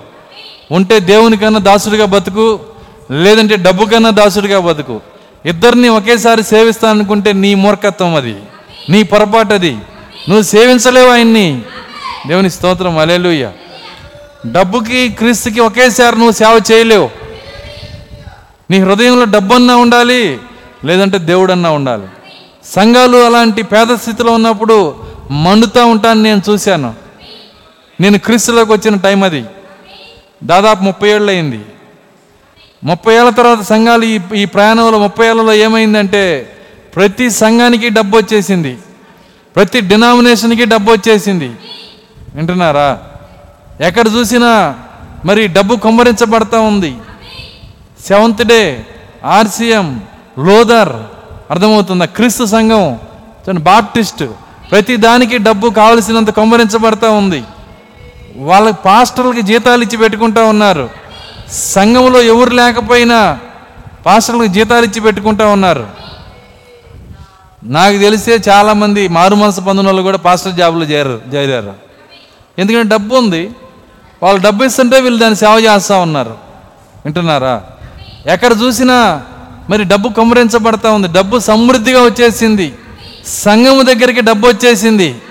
ఎప్పుడైతే డబ్బు వచ్చిందో దేవుడు నడుచుకుంటూ బయటికి వెళ్ళిపోయాడు. ఎప్పుడైతే డబ్బు వచ్చిందో నడుచుకుంటూ బయటికి వెళ్ళిపోయాడు. ఒక నిజంగా జరిగిన కార్యము. మరి ఇంగ్లాండ్ దగ్గర దాని పక్కన సముద్రంలో మరి షిప్పులు ఒడ్డుకొచ్చే స్థ- స్థలంలో ఒక చిన్న కొండ లాంటిది ఉంది. కొండ అంటే కొండ కాదు చిన్నది. అంటే నేల మీద నుంచి దాదాపుగా ఒక ఒక వంద అడుగులు ఉంటుందేమో అంతే. అంటే చిన్నదన్నమాట. అయితే ఆ- యొక్క కొండపైన అనేక ఓడలు రాత్రిపూట చేంజ్ చేస్తున్నాయి అంటే దాన్ని గుద్దుకొని పైలిపోతున్నాయి ఒడ్డుకు వచ్చేటప్పుడు అది చూసి ఒక ఆయన చాలా బాధపడి మరి ఇంకొక కిలోమీటర్ వస్తే ఒడ్డు వచ్చేసిద్ది కానీ ఈ లోపల పైలిపోతున్నాయి ఆ లోతులో. ఒక వ్యక్తి ఏం చేశాడంటే ఆ సముద్రంలో ఓడల్లో చచ్చిపోయిన వాళ్ళని బట్టి బాధపడి ఆ కొండ మీద ఇల్లు కట్టుకొని డ్యూటీ చేయటం మొదలుపెట్టాడు. వచ్చే వాళ్ళకి కాగడా వెలిగిస్తున్నాడు. టార్చ్ లైటో కాగడానో ఏదో చూపిస్తున్నాడు. అప్పుడు వాళ్ళు ఇక్కడ కొండ ఉందని చెప్పి వాళ్ళు తప్పించుకొని క్షేమంగా వస్తున్నారు. చూడండి దాన్ని బట్టి వాళ్ళు చాలా సంతోషపడ్డారు. ఆ పడవలోళ్ళు ఏం చేశారంటే షిప్లోళ్ళు ఆయన చూసి మెచ్చుకున్నారు. చాలా హ్యాపీగా ఫీల్ అయ్యారు. ఆయనకి ఏం చేశారంటే అయ్యో ఎండకి కొండ మీద ఏమి లేకుండా ఉంటున్నావని చిన్న ఒక ఒక ఒక పాక వేశారు. ఆ పాకలో నీడను కూర్చొని డ్యూటీ చేస్తున్నాడు. కొన్ని రోజులకి ఆయనకు ఒక బిల్డింగ్ కట్టారు. చూడండి ఆ బిల్డింగ్లో ఉండి ఆయన ఆ పని చేస్తా ఉన్నాడు. కొన్ని రోజులకి ఆయనకి ఏసీ పెట్టి అయి పెట్టి ఈ పెట్టి ఆయన చాలా మరి కావలసినవి అన్నీ సమకూర్చి కారు ఇచ్చి డబ్బు ఇచ్చి అర్థమవుతుందా? ఆయనకి కావలసిందంతా ఇస్తూ ఉన్నారు ప్రతిదీ. శాలరీ ఫుల్ శాలరీ వచ్చేసింది. అయితే ఇప్పుడు ఏమైందంటే వింటున్నారా? పడవ వచ్చేటప్పుడు నిద్రపోతున్నాడు. పడవ వచ్చేటప్పుడు నిద్రపోతున్నాడు. ఇప్పుడు సంఘాల పరిస్థితి కూడా అలాగే ఉంది. కావలసిన ఎప్పుడైతే వచ్చినాయో చేయాల్సిన పనులు నిద్రపోతా ఉన్నారు అనేక మంది. సో ఈరోజు భక్తి లేదు. కారణం ఏంటంటే డబ్బు పెరిగిపోయింది. డబ్బుతో కూడిన కార్యాలు పెరిగిపోయినాయి. ఏంటవి? డబ్బుతో కూడిన కార్యాలు. ఆ రోజు ఆ దినాల్లో డబ్బు లేనప్పుడు ఎవరికైనా డబ్బు ఎంతవరకు వచ్చేదంటే వాళ్ళకి కావలసిన బ్రతుకు తెరువు వరకు వచ్చేది. కాబట్టి వాళ్ళు చాలా హ్యాపీగా ఉండేవాళ్ళు. వింటున్నారా? ఈరోజు అలా కాదు. చూడండి ఈరోజు డబ్బు అధికం అవటం వలన పేక ముక్కలు మార్చినట్టుగా ఫ్లాట్లు మారుస్తూ ఉన్నారు. ఆ ఫ్లాట్ సంగతి ఏంటి? ఈ ఫ్లాట్ సంగతి ఏంటి? అక్కడ ఎంత ఉంది? ఇక్కడ ఎంత ఉంది? అది కొందామా? ఇది కొందామా? ఇది డబ్బు తినటానికంటే ఎక్కువ వచ్చింది కదా. ఎంతమందికి అర్థమవుతుంది నేను చెప్తుంది. అది పోతే డబ్బుతో ఏం కొనగలమో అవన్నీ ఇప్పుడు మనకి మనకి ఊసులే. అర్థమైందా నేను చెప్పింది? డబ్బుతో ఏం కొనగలమో అవన్నీ కూడా మనకి చూడ ఊసులంటే తెలుసా? ఏంటి ఊసులంటే? సంగతులు. అర్థమవుతుందా? మనం మాట్లాడుకునే ముచ్చట్లు. ముసలమ్మ ముచ్చట్లు అంటారు కదా. డబ్బుతో ఏం చేస్తామో అన్నీ మీరు మాట్లాడుకునే అన్నీ మీరు గమనించండి. డబ్బుతో చేయగలిగినవే. ఒకప్పుడు అవి లేవు. లేనప్పుడు ప్రశాంతంగా ఆనందంగా ఉన్నాం. ఎప్పుడైతే డబ్బు పెరిగిపోయిందో వింటున్నారా? మనం చేసే పనులన్నీ డబ్బుతో చేసే పనుల గురించి ఆలోచిస్తున్నాము. దానివల్ల ఏమవుతుందంటే వాక్యం మన లోపల నుంచి వెళ్ళిపోతూ ఉంది. అదే ప్రవక్త చెబుతున్నాడు వారికి కావలసింది వారికి దొరికినది కానీ వారు సంపాదించుకున్నది కాల పరీక్షకు తట్టుకొన జాలదు. కాల పరీక్షకు అంటే ఏంటి? కాల పరీక్ష వాళ్ళు సంపాదించింది కాల పరీక్ష తట్టుకోలేదంటే అర్థం ఏంటి? వాళ్ళు ఏది కావాలని కోరుకున్నారో ఆ డబ్బు వాళ్ళకి దొరికింది. ఆ డబ్బు కాల పరీక్షకి నిలబడిద్దా? కాల పరీక్ష అంటే ఏంటి? సరే బైబిల్ ఒక మాట చెప్తుంది. ఉగ్రత దినమందు ఆస్తి అక్కరకు రాదు. ఒక ఉగ్రత దినం వచ్చిందనుకో నువ్వు సంపాదించుకుంది కాపాడిద్దా? నువ్వు ఎంత సంపాదించుకున్నా దానివల్ల ఉపయోగమే లేదు. గుజరాత్ భూకంపంలో బిచ్చగా మరి కోటేశ్వర్లు బిచ్చగాళ్ళలాగా అడుక్కు తిన్నారు. అర్థమవుతుందా? మొన్న క- కర్నూలు తుఫా దాన్ని ఏమంటారు వరదల్లో వాళ్ళు కూడా కోటేశ్వర్లు మరి వాళ్ళు కూడా అడుక్కు తిన్నారు. పరిస్థితులు ఎప్పుడు ఎట్లయినా మారచ్చు. అర్థమవుతుందా? కాబట్టి డబ్బు ఉంటే ప్రశాంతంగా ఉంటానని ఎప్పుడు అనుకోమాక. ఎంత డబ్బు ఉన్నా నీకు ప్రశాంతత దక్కదు. డబ్బు వెనకాల పరిగెత్తమాక. వాక్యం వెనకాల పరిగెత్తు. వాగ్దానం వెనకాల పరిగెత్తు. క్రీస్తు వెనకాల పరిగెత్తు. దేవుని స్తోత్రం అలెలుయ్య అదే చెబుతున్నాడు వారు సంపాదించినది కాల పరీక్షకు తట్టుకొన జాలదు వాళ్ళు ఏం సంపాదించారో అది కాల పరీక్షకు తట్టుకోలేదంట. మొన్న ఒక ఒక ఒక వ్యక్తి ఏం చేశాడంటే దాదాపు కొన్ని లక్షల రూపాయలు ఐదు వందల నోట్లు రెండు వేల రూపాయల నోట్లు పొలంలో పాతి పెట్టుకున్నాడు కొన్ని లక్షలు దాదాపు ఒక ఇరవై లక్షలు పాతి లక్షలు ఉంటాయి. బయటికి తీసేటప్పటికి చెదలు తినేసినాయి. ఏం చేసినాయి? చెదలు తినేసినాయి. చెదలకు తెలియదు కదా డబ్బని. అవి పుస్తకమైనా తింటాయి ఏమైనా తింటాయి అర్థమవుతుందా? చెదలకి డబ్బుకి పుస్తకానికి తేడా తెలియదు అది ఏ పేపర్ అయినా తింటది. నా కోసం ఇక్కడే భోజనంగా పెట్టారని తినేసినాయి. ఇప్పుడు కింద పడి దొల్లుతున్నారు దాచిపెట్టుకున్న వాళ్ళు దొలినా లేదు ఏమి లేదు. కాల పరీక్షకి నిలబడదు. యేసుక్రీస్తు అన్నాడు మీ డబ్బు పరలోకంలో దాచుకోండి. అక్కడ చిమ్మట పట్టదు. దొంగలు అక్కడికి రారు. దేవుని స్తోత్రం అలెలుయ్య పరలోకంలో ఎట్ట దాస్తాం పాస్టర్ గారు? అర్థమవుతుందా? పరలోకంలో దాచుకునే మార్గం ఏంటి? అవన్నీ చెప్తే గురించి చాలా టైం పడుతుంది. చాలా మార్గాలు ఉన్నాయి. వింటున్నారా? పరలోకంలో దాచుకోవడానికి అనేకమైన మార్గాలు ఉన్నాయి. పేదలకు ఇచ్చేవారు యహోవాకు అప్పించేవారు అన్నాడు ఆయన. పేదలకు ఇస్తే ఎక్కడికి పోయిద్ది అది? అదొక మార్గం. అర్థమవుతుందా? మనం ఇచ్చేటువంటి సంఘంలో మనం ఇచ్చే కార్యాలన్నీ ఎక్కడికి పోతాయి? లేదండి నేను పాస్టర్కే ఇస్తున్నా. పాస్టర్కి ఇస్తున్నా అంటే అది నీ దేవుని దగ్గరికి కూడా పానే పోదు అది. నేను సంఘానికి ఇస్తున్నా. సంఘానికి కాదు నువ్వు ఇస్తుంది. దేవునికి. దేవుని దగ్గర దాచుకునే మార్గాలు ఇవన్నీ కూడా. అవి కాల పరీక్షకి తట్టుకొన జాలదు అన్నాడు ఆయన. చూడండి మోసే ముందు ఒక కార్యం ఉంది. ఏంటంటే బానిసగా బతకటమా చక్రవర్తిగా బతకటమా? రెండే రెండు కార్యాలు. బానిసగా బతికితే వచ్చే జీతము కాలపరీక్షకి తట్టుకుంటుంది. కానీ చక్రవర్తిగా వస్తే జీతము వచ్చే జీతము కాలపరీక్షకి నిలబడలేదు. ఈ మాటను తీసుకెళ్ళి అక్కడ పెట్టి చూద్దాం మనం. చూడండి అక్కడ మోసే ఆయన ముందు వచ్చిన పరీక్ష ఏంటంటే నేను చక్రవర్తి అవటమా లేకపోతే బానిసగా బతకటమా? రెండే రెండు మార్గాలు ఆయన ముందున్నాయి. చక్రవర్తిగా అవటానికి ఫరో సింహ ఫరో సింహాసనం దిగి కిరీటం పట్టుకొని నెత్తిమే పెడతానికి పరిగెత్తుకుంటూ వస్తున్నాడు ఆయన. ఆయన కష్టపడాల్సిన అవసరంలా తల మీద కిరీటం పెడతానికి రెడీగా ఉన్నాడు. చక్రవర్తి అవతానికి ఈయనేదో పెద్ద పరీక్షలు పాస్ అయ్యి వెళ్ళాల్సిన అవసరంలా. కనీసం టెన్త్ క్లాస్ పరీక్ష కూడా బెటర్ ఆయనకి? అర్థమవుతుందా? ఏ పరీక్ష లేదు. ఉచితంగా ఆ కిరీటం ఇవ్వటానికి రెడీగా ఉన్నాడు. అదే టైంలో ఆయన ముందున్నటువంటి మార్గం ఏంటంటే ఆ ఎర్రమట్టి దొక్కుతూ నేను వారిలో ఒకటినని పాడుకోవటం. ఏం చేయాలి? నేను వారిలో ఒకనని పాడుకుంటా ఉండాల. ఇప్పుడు ఏది చేస్తే దేని జీతం నిలబడిద్ది? ఆయన చూశాడు.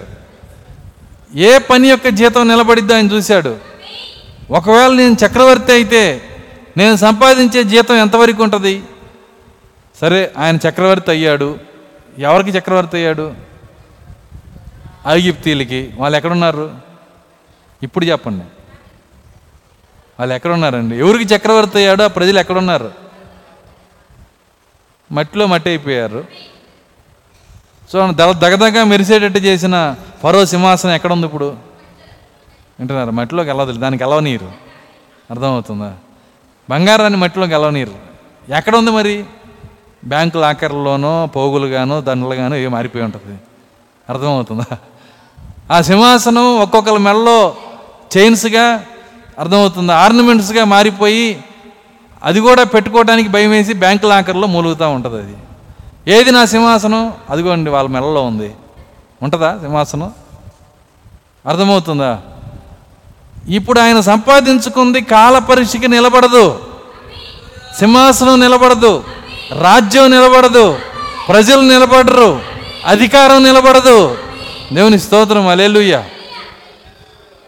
అయితే ఆయన ఏం చేశాడంటే నేను వారిలో ఒకన్ని నేను దేవుని పిల్లల్లో ఒకన్ని వాళ్ళు ఎంతగా దూషించబడినా వాళ్ళు ఎంతగా ఎగతాళి చేయబడినా వాళ్ళు ఎంతగా మరి బాధించబడినా వాళ్ళు బానిసలైనా వాళ్ళు పనికిరాని వాళ్ళైనా నేను చక్రవర్తిని అనిపించుకునే దానికంటే నేను వారిలో ఒకరిని అనిపించుకుంటాను. అలా అనిపించుకున్నందుకు ఆయనకి జీతం ఇచ్చారు. ఎవరు ఇచ్చారు దేవుడు ఇచ్చాడు ఇప్పుడు ఆ జీతం ఉందా? అయిపోయిందా? ఆ? జీతంతోనే యేసుక్రీస్తు రూపాంతరం కొండమే మాట్లాడింది ఆయన. అర్థం కాల. ఏ జీతం అయితే ఆయన సంపాదించాడో అదే జీతంతో వేల సంవత్సరాల తర్వాత అర్థమవుతుంది. యేసుక్రీస్తుతో రూపాంతర కొండ మీద నిలబడి మాట్లాడుతున్నాడు. మోసే ఇలా మహిమలో ఉండగలిగిన శక్తి నీకు ఎక్కడి నుంచి వచ్చింది? నేను సంపాదించిన దాన్ని బట్టి. ఎలా సంపాదించావు? నేను సంపాదించిన దాన్ని బట్టి అన్నాడు. ఎలా సంపాదించాడు? అర్థమవుతుంది. గొప్ప కార్యాలు చేసి కాదు. చాలామంది ఎప్పుడు కూడా క్రైస్తవత్వంలో గొప్ప పనులు చేసి ఏదో సంపాదించాలనుకుంటారు. ఏమీ లేదండి. దేవుడు కోరుకునే కార్యాలు నువ్వు చేయాలి. దేవుని చిత్తాన్ని నువ్వు చేయాలి. దేవుని స్తోత్రం అలెలుయ్య అదే హెబ్రిలో మాట్లాడుతున్నాడు. చదవండి దాన్ని. హెబ్రిలకు రాసిన పత్రిక పదకొండో అధ్యాయము.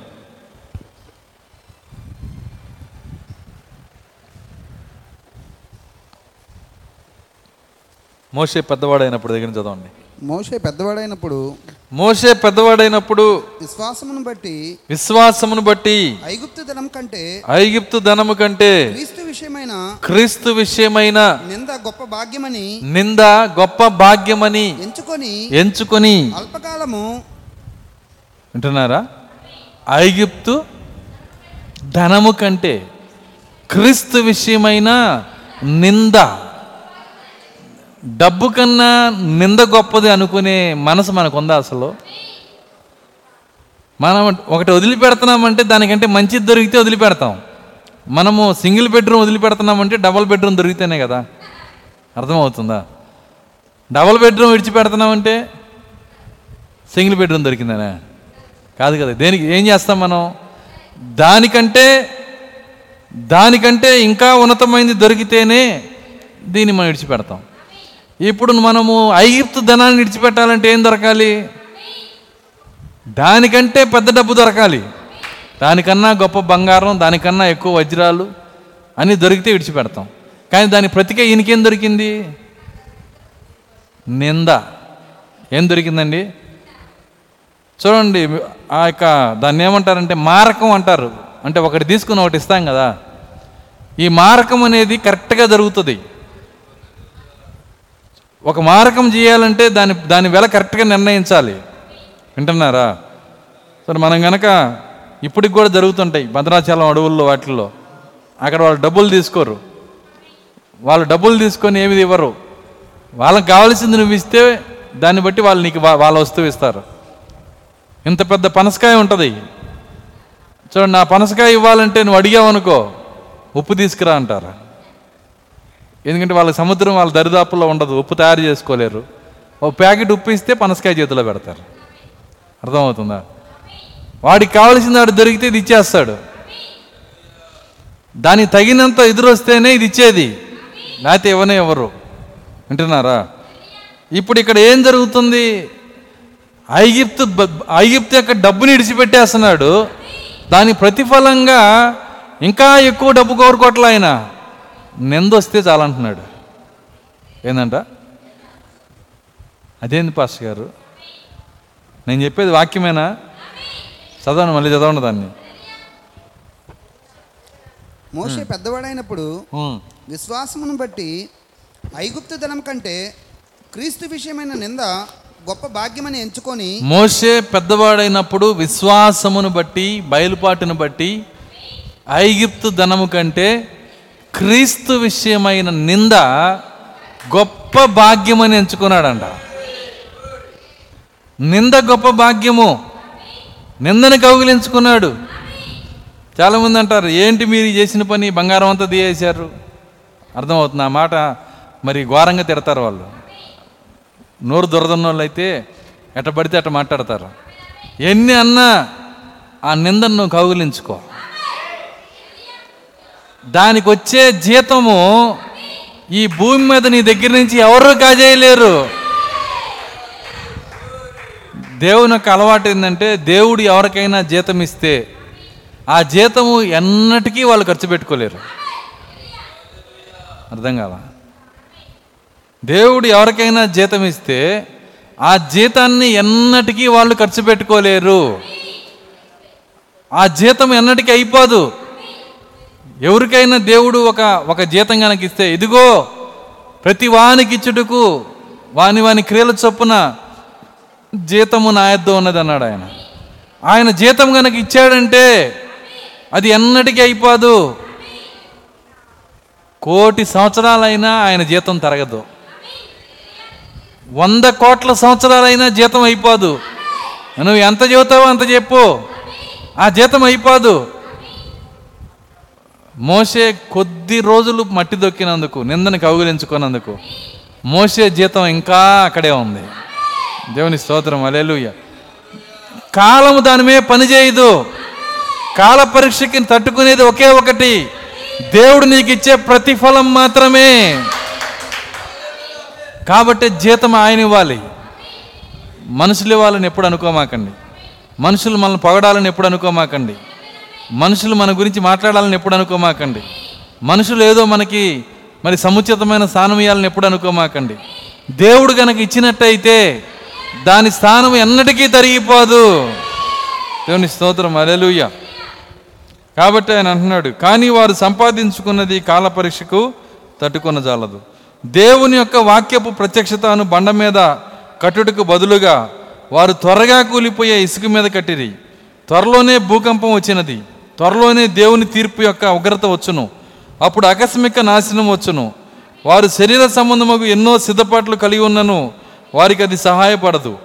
భూమి మీదకి రాబోవు దానికి వారికి ఎంత మాత్రము సిద్ధపడలేదు. భూమి మీదకి రాబోయే దానికి వారు ఎంత మాత్రము సిద్ధపడలేదు. చలికాలం వస్తుంది ముందుగానే స్వెటర్లు అమ్ముతుంటారు రోడ్డు మీద. అర్థమవుతుంది. దానికి ముందే ఏం చేస్తారంటే స్వెటర్లు అమ్ముతున్నారని చెప్పి ఎంత బేరమాడి నేపాల్ వాళ్ళ దగ్గర ఎట్ట కూడా సంపాదించి వాడు కొనుక్కొని ఇంట్లో పెట్టుకొని డిసెంబర్ ఇరవై ఐదు అర్థమవుతుందా? భయంకరమైన చల్లో రాత్రిపూట వేసుకొని తిరుగుతుంటారు. సిద్ధపడ్డారు కాబట్టి చలి వాళ్ళని ఏం చేయలే. అర్థమవుతుందా? చలికి సిద్ధపాటు ఉంది వానకి సిద్ధపాటు ఉంది కానీ భూమి మీదకి రాబోయే తీర్పు నుంచి తప్పించుకోవటానికి నీ దగ్గర సిద్ధపాటు ఉందా ఈరోజు? ఆయన అడుగుతున్నాడు క్రైస్తవుల దగ్గరే లేదంటున్నాడు ఆయన. ఎవరి దగ్గర కాదు. ముందు క్రైస్తవుల దగ్గరే సిద్ధపాటు లేదు. చూడండి సిద్ధపడుతున్నావా నీవు? భూమి మీదకి రాబోయే దాని నుంచి తప్పించుకోవటానికి.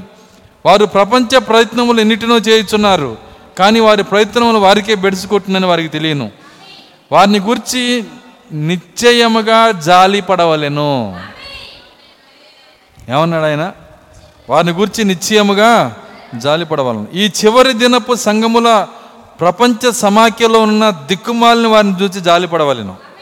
దాన్ని వారు దేవుని ఉద్యమ ఉద్యమం అని పిలుచుతున్నారు కానీ అది సాతాను ఉద్యమము సంఘముల సమాఖ్య అని పెట్టిన ఆ ఉద్యమాన్ని దేవుని ఉద్యమం అని వాళ్ళు పిలిచారు కానీ ప్రాక్తి ఏమంటే సాతాను ఉద్యమము చూడండి క్రిస్లాం అనే ఒక దాన్ని ఇప్పుడు ఏం చేశారంటే క్రిస్లాంగా మార్చారు. వింటున్నారా? ఈ క్రిస్లాంలో ఈ సమ సంఘముల సమాఖ్యకు పో- పోయి దాంట్లో చేరింది. ఈ క్రైస్తవుల పెద్ద కూడా ఒక ఆయన పోయి అందులో చేరాడు. వింటున్నారా? క్రిస్లాం అంటే తెలుసా?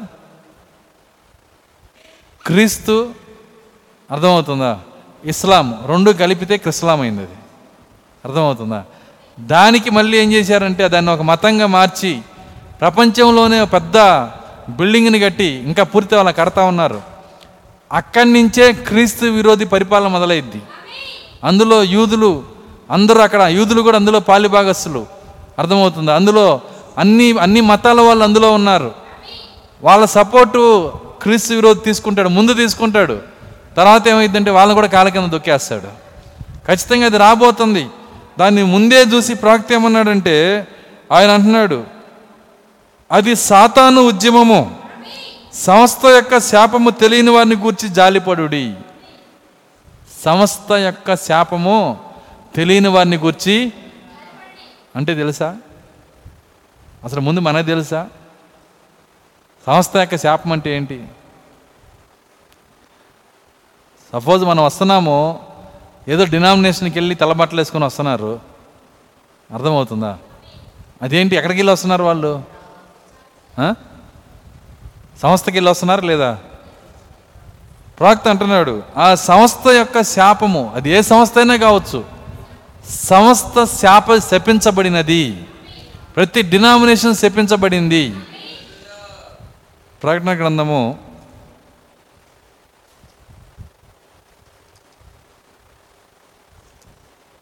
గంట అయిపోయింది ముగిస్తాను నేను. ప్రకటన గ్రంథము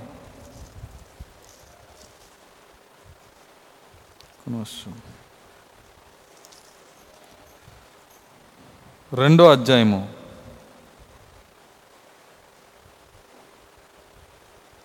ఇరవయో వచ్చిన నుంచి. అయినను ఆయనను నీ మీద తప్పు ఒకటి నీ మీద తప్పు ఒకటి నేను మోపవలసి ఉన్నది. నేను మోపవలసి ఉన్నది. ఏమనగా? తాను ప్రవక్తనని తాను ప్రవక్తిని చెప్పుకొనుచున్న చెప్పుకొనుచున్న యజబేలను స్త్రీని యజిబెలను నీవు ఉండనిచ్చుచున్నావు. జారత్వం చేయుటకును జారత్వము చేయుటకును బలి ఇచ్చిన విగ్రహములకు బలిచ్చిన వాటిని తినుటకును. అది నా దాసులకు బోధి అది నా దాసులకు బోధించుచు. వారిని మోసపరచుచు. వారిని మోసపరుచుచున్నది. వింటున్నారా? చూడండి విగ్రహారాధన నేర్పిస్తుంది. మీరు గమనించండి మరి ఆ విగ్రహారాధన ఎవరు నేర్పిస్తున్నారు? తల్లి సంఘం. ఎవరండి? తల్లి సంఘం. ఈ తల్లి సంఘం ఏం చేస్తుంది? పుర్రెల్లో రక్తం పోసుకొని తాగి చూడండి ఏదేదో ప్రవచనాలు చెప్తుంది. ప్రతి ప్రతి చోట విగ్రహారాధనే. తినాలికి ఏంటి తినాలికి ఎవరు అమ్మవారు? చెప్పండి. నిత్యము సహాయం చేసే మాత. నిత్య సహాయ మాత. అర్థమవుతుందా? ఒక చోట వేలంగిని మాత. ఒక చోట సాగర మాత. సాగర్లో ఉంటే సాగర మాత. రకరకాల మాతలు. అక్కడికి వెళ్తే గుండు కొట్టించుకోవడం పసుపు అవి ఎంత ఎన్ని నేర్పిస్తుంది ఎవరు? ఆయన అంటున్నాడు జారత్వము చేయటం అంటున్నాడు దాన్ని. దాన్ని ఏమంటున్నాడంటే జారత్వం. ఇస్రాయేల్ గురించి కూడా అలాగే మాట్లాడాడు దేవుడు. ప్రతి పచ్చని చెట్టు కింద నువ్వు జారత్వం చేసావన్నాడు ఆయన. ప్రతి కొండపైన పర్వతం పైన నువ్వు ఏంటి ఆ జారత్వం? దాన్ని ఏ విధంగా జారత్వం అన్నాడో ఈ క్రైస్తవ సంఘాన్ని కూడా జారత్వమే అంటున్నాడు ఆయన. అర్థమవుతుందా? తర్వాత అంటున్నాడు ఇదిగో నేను దాన్ని ఇదిగో నేను దాన్ని మంచము పట్టించి దానితో కూడా వ్యభిచరించువారు దాని క్రియల విషయమై మారు మనసు పొందితేనే గాని వారిని బహు శ్రమల పాలు చేతును దాని పిల్లలను నిశ్చయముగా చంపెదను. ఆ వ్యభిచారి అయిన స్త్రీకి పిల్లలు ఉన్నాయంట. తల్లి ఒక సంఘం అయితే పిల్లలు ఏంటి చెప్పండి? పిల్లల మనుషులా? తల్లి సంఘం అయితే పిల్లలు కూడా సంఘాలే. పెద్ద కూతురు లోదరన్ సంఘం. అర్థమవుతుందా? తర్వాత చాలామంది కూతురులే పుట్టారు అందరూ ఆ మగ- మగపిల్లలు పుట్టలా దానికి. అర్థమవుతుందా? దానికి అందరు ఎవరు పుట్టారంట? కూతుర్లే. చూడండి దాని పిల్లలను నిశ్చయముగా చంపేదను. సమస్త యొక్క శాపం అంటే ఇదే. ఏ డినామినేషన్లో ఉన్నా దేవుడు వాగ్దానం చేసి చెబుతున్నాడు. నేను దాని పిల్లలను నిశ్చయంగా చంపేదను.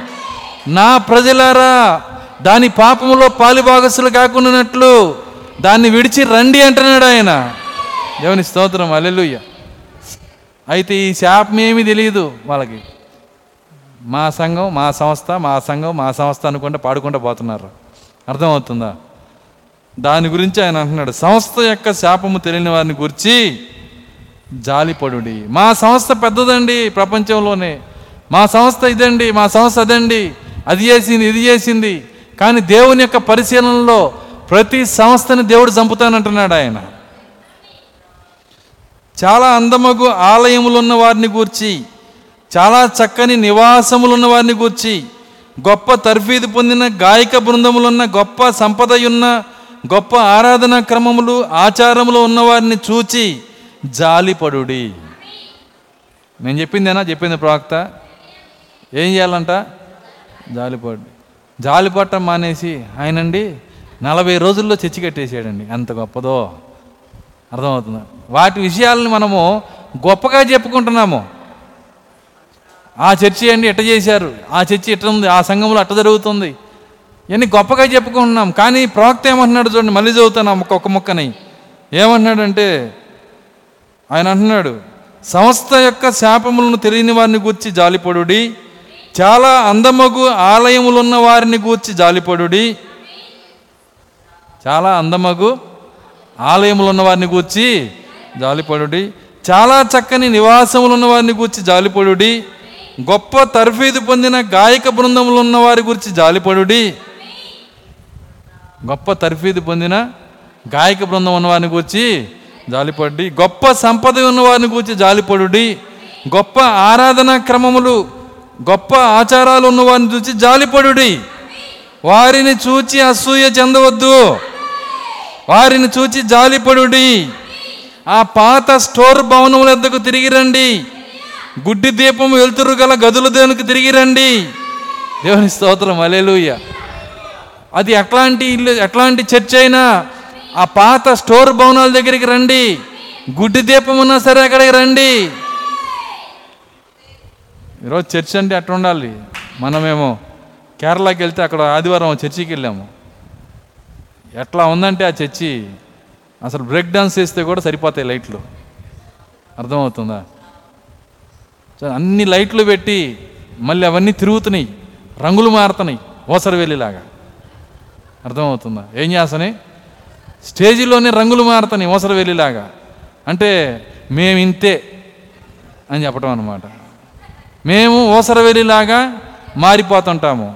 మేము ఇక్కడ ఒక రకంగా ఉంటాము కాసేపటికి ఇంకో రకంగా ఉంటాము ఇంకా సేపటికి మరి మేము మారుతున్నామని మేము ఇక్కడ సంఘంలో గుర్తు పెట్టుకోవాలి కదా. ఏంటి గుర్తు? లైట్లు. కాసేపు గ్రీన్గా కనపడితే పాపం ఐజక్ గారు అక్కడ వాక్యం చెబుతుంటే కాసేపు గ్రీన్గా ఉన్నాడు కాసేపు పసుపుగా మారుతున్నాడు ఆయన.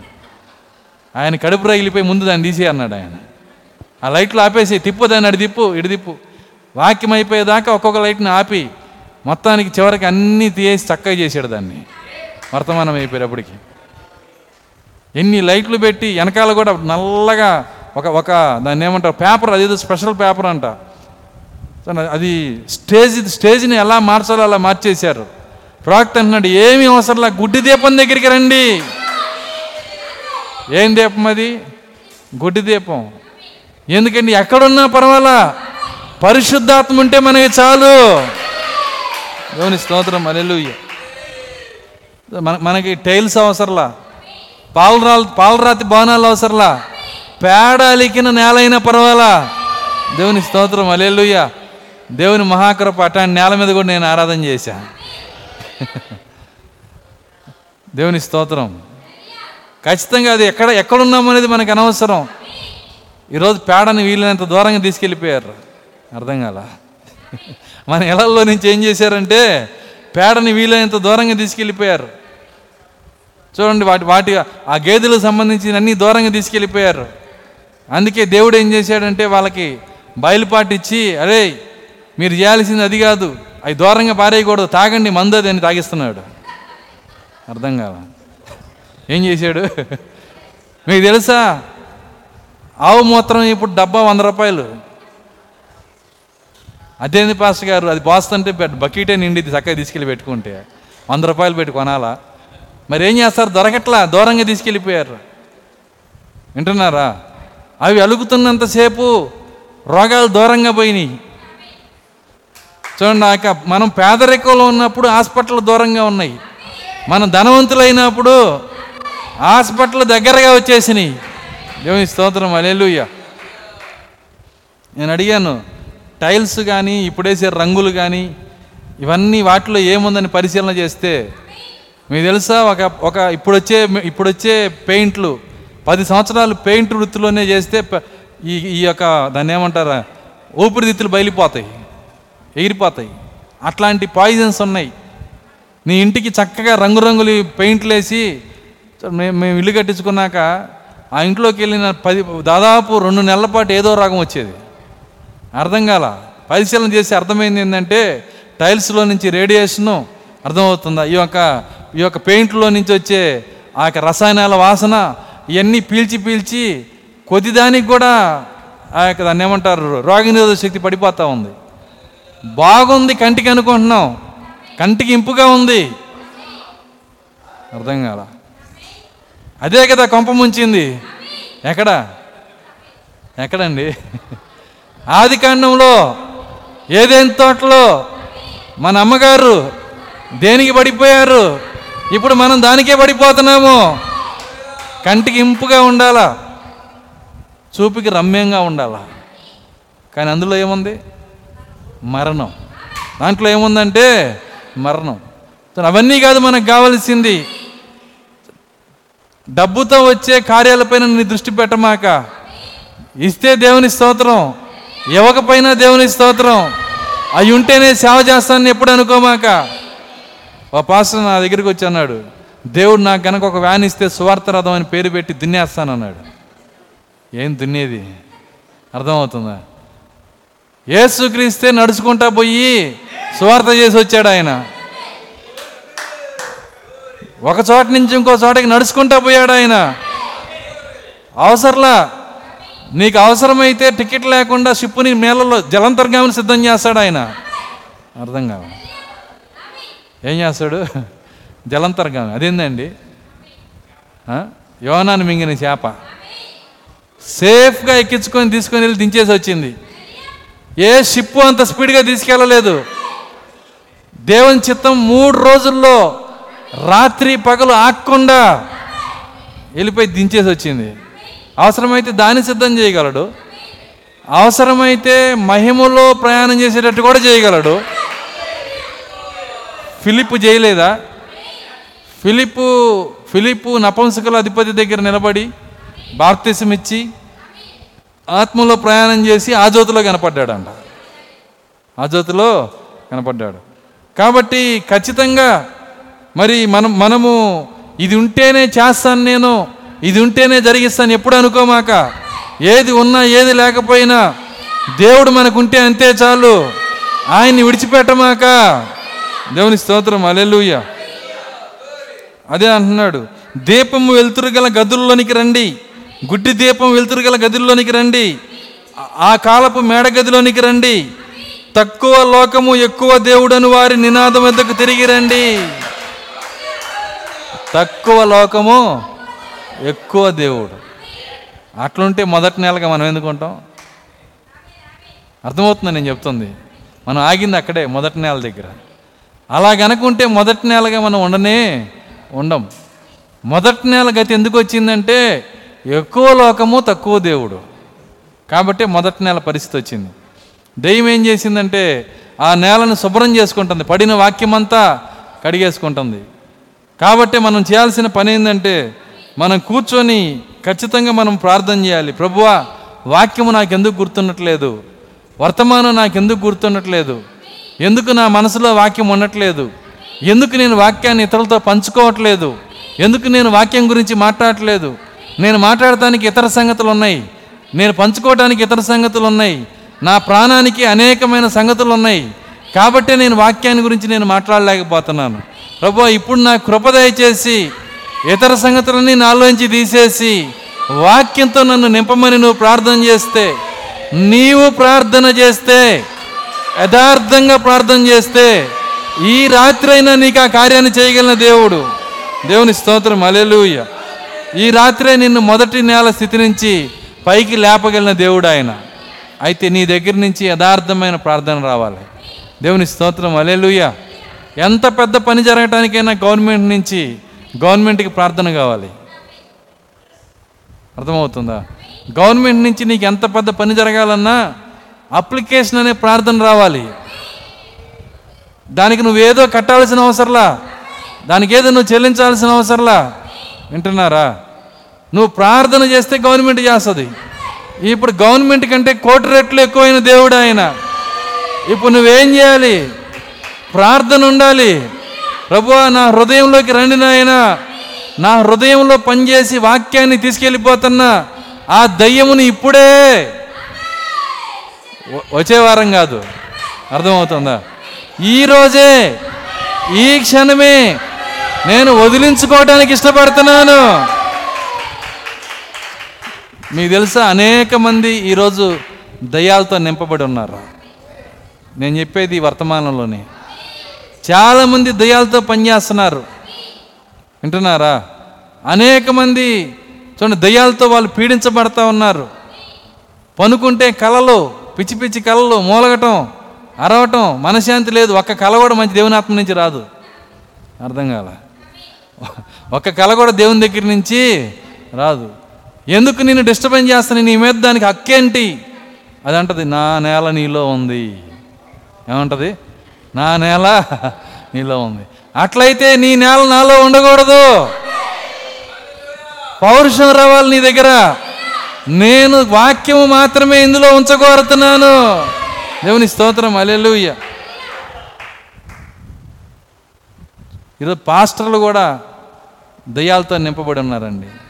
ఒక పాస్టర్ ప్రార్థన చేస్తుంటే ఇది ఆత్మవరం కలిగిన పాస్టర్ మన వర్తమానంలోనే ఇంకో పాస్టర్ ప్రార్థన చేస్తుంటే దబ్బని కింద పడిపోయాడు.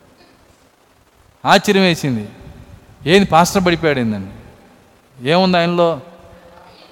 కానీ ఎవరికి తెలియదు. డిగ్నిఫైగా ఉంటాడు. అర్థమవుతుందా? చాలామంది వాళ్ళలో దెయ్యం ఉందన్న సంగతే వాళ్ళకి తెలియదు. అయితే గుర్తుపట్టే గుణ లక్షణాలు దేవుడు ఇక్కడ మాట్లాడుతున్నాడు. మనం చేయాల్సిన పని ఒకటే. నువ్వు ఇతరులతో మాట్లాడేటప్పుడు వాక్యం మాట్లాడుతున్నావా? నీలో దేవుడు ఉన్నాడు ఇతరులతో నువ్వు మాట్లాడేటప్పుడు వాక్యం కాకుండా మిగిలిన కార్యాలు అధికంగా మాట్లాడుతున్నావా? నీలో దయ్యం ఉన్నది. ఇక్కడ టెస్ట్ ఎలా టెస్ట్ చేసుకోవాలో చెప్పడం వరకే ఇక్కడ డ్యూటీ. మార్చుకోవటం నా డ్యూటీ కాదు. అది నీ డ్యూటీ. నిన్ను మార్చడం నా డ్యూటీ కాదండి. అర్థమవుతుందా? ఎందుకంటే చెప్పటం వరకే. ఒకసారి ఒక ముగిస్తున్నాను నేను. హాస్పిటల్కి వెళ్ళాను నేను. ఎక్కడికి కడియాల వెంకటరమణ హాస్పిటల్కి వెళ్ళాను. వెళ్ళినప్పుడు మన సహోదరి మరి ఒక జ్వరంతో బాధపడతా ఉంది. బాధపడుతున్నప్పుడు అప్పుడే నేను మరి కొత్త జ్వరం గురించి విన్నాను. దాని పేరు డెంగ్యూ ఫీవర్. డెంగ్యూ అనే ఫీవర్ అప్పుడే వచ్చింది. ఆ డెంగ్యూ ఫీవర్ గురించి విన్నప్పుడు దాని లక్షణాలు ఏంటి అని చూసినప్పుడు ఆ ఫీవర్ ఏమైందంటే ఎక్కువ అయినప్పుడు దాని లక్షణాలు మనిషి పింక్ కలర్లోకి మారతాడు. అర్థమవుతుందా? ఈ ప్లేట్లెట్స్ పడిపోయినప్పుడు పింక్ కలర్లోకి మారతాడని లక్షణం ఇచ్చాడు. దాన్ని నా మైండ్లో పెట్టుకున్నా. ఎప్పుడైతే ఆ సిస్టర్కి ప్రేయర్ ప్రేయర్ చేయడానికి వెళ్ళానో ఆమె పింక్ కలర్లో ఉంది. ఒక ఒక గులాబీ రంగు ఎలా ఉంటుందో అలాంటి పింక్ కలర్లోకి వచ్చేసింది. డాక్టర్ గారు చూసి పరిశీలిస్తున్నాడు ఏయో టెస్టులు రాస్తున్నాడు ఆయనకి అర్థం కావట్లా కడియాల వెంకటరమణకి. నేను పక్క నుండి డాక్టర్ గారు ఏమో పింక్ కలర్లోకి మారింది బహుశా అది డెంగ్యూ ఏమో చూడండి అన్న. అప్పుడు ఆమె ఆయన ఏం చేశాడంటే డెంగ్యూ టెస్ట్ ఎమ్మటే రాసేసాడు. అసలు కొద్ది కూడా ఆలస్యం చేయకుండా. వెళ్తే డెంగ్యూ పాజిటివ్. తొందరగా కనుక్కున్నారు కాబట్టి ట్రీట్మెంట్ స్టార్ట్ చేశారు. దేవుడు కృపనిచ్చి ఆమె స్వస్థత ఇచ్చాడు నేను స్వస్థపరచలేను. జబ్బు లక్షణాన్ని చెబుతాను నేను అంతవరకే. ఎంతమందికి అర్థమవుతుంది నేను చెప్తుంది? ఇదిగో పింక్ కలర్లోకి మారింది కాబట్టి ఇది డెంగ్యూ లక్షణం అని చెప్పాను. హృదయంలో వాక్యం ఉండట్లేదు కాబట్టి లోపల దెయ్యం ఉందని చెబుతున్నాను. అది గుర్తుపట్టి బాగు చేసుకోవటం మీ పని అది దేవుని స్తోత్రం అలెలుయ్య బతకాలని ఆశ ఉంటే బాగు చేసుకుంటారు. లేదంటే అంతే. కాబట్టి రాత్రి దేవుడిచ్చే కృపని మనందరం వాడుకుందాం. మనందరం దేవుని దగ్గర ప్రార్థన చేద్దాం. లేచి నిలబడదాం. వచ్చే వారం చూద్దాం మిగిలిన కార్యాలను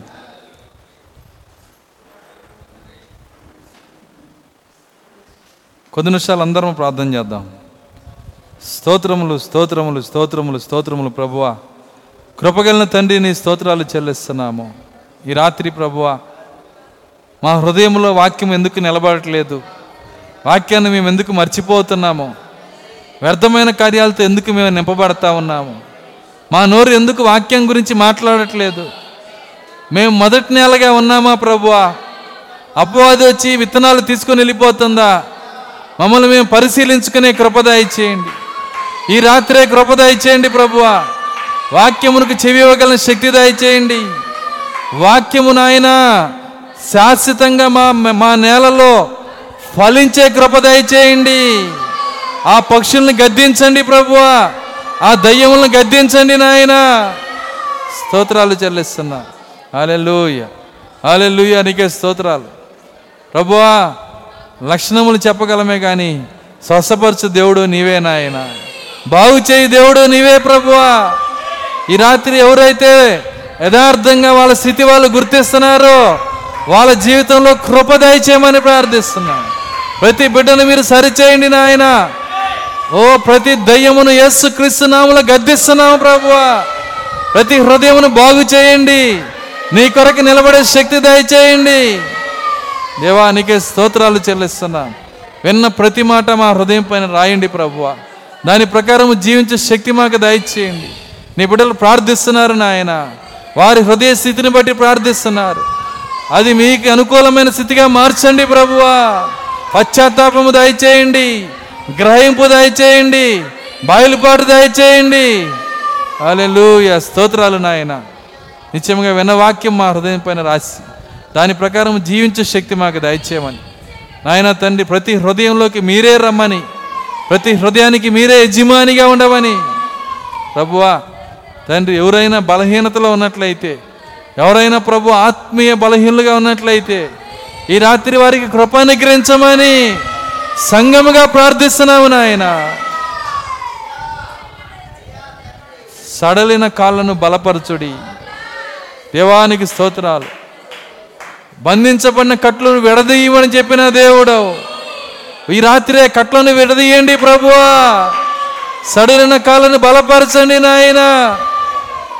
దేవానికి స్తోత్రాలు చెల్లిస్తున్నా. ప్రతి బిడ్డను మీరు సరిచేయండి. ఓ ప్రభు ప్రతి హృదయంలోకి మీరు రండి. ఈ వాక్యం మోసుకుని శక్తి మీరు దయచేయమని. వాక్య సాక్షులుగా మమ్మల్ని ఉంచమని యేసుక్రీస్తునామలో ప్రార్థించి వేడుకొనుచున్నాము తండ్రి.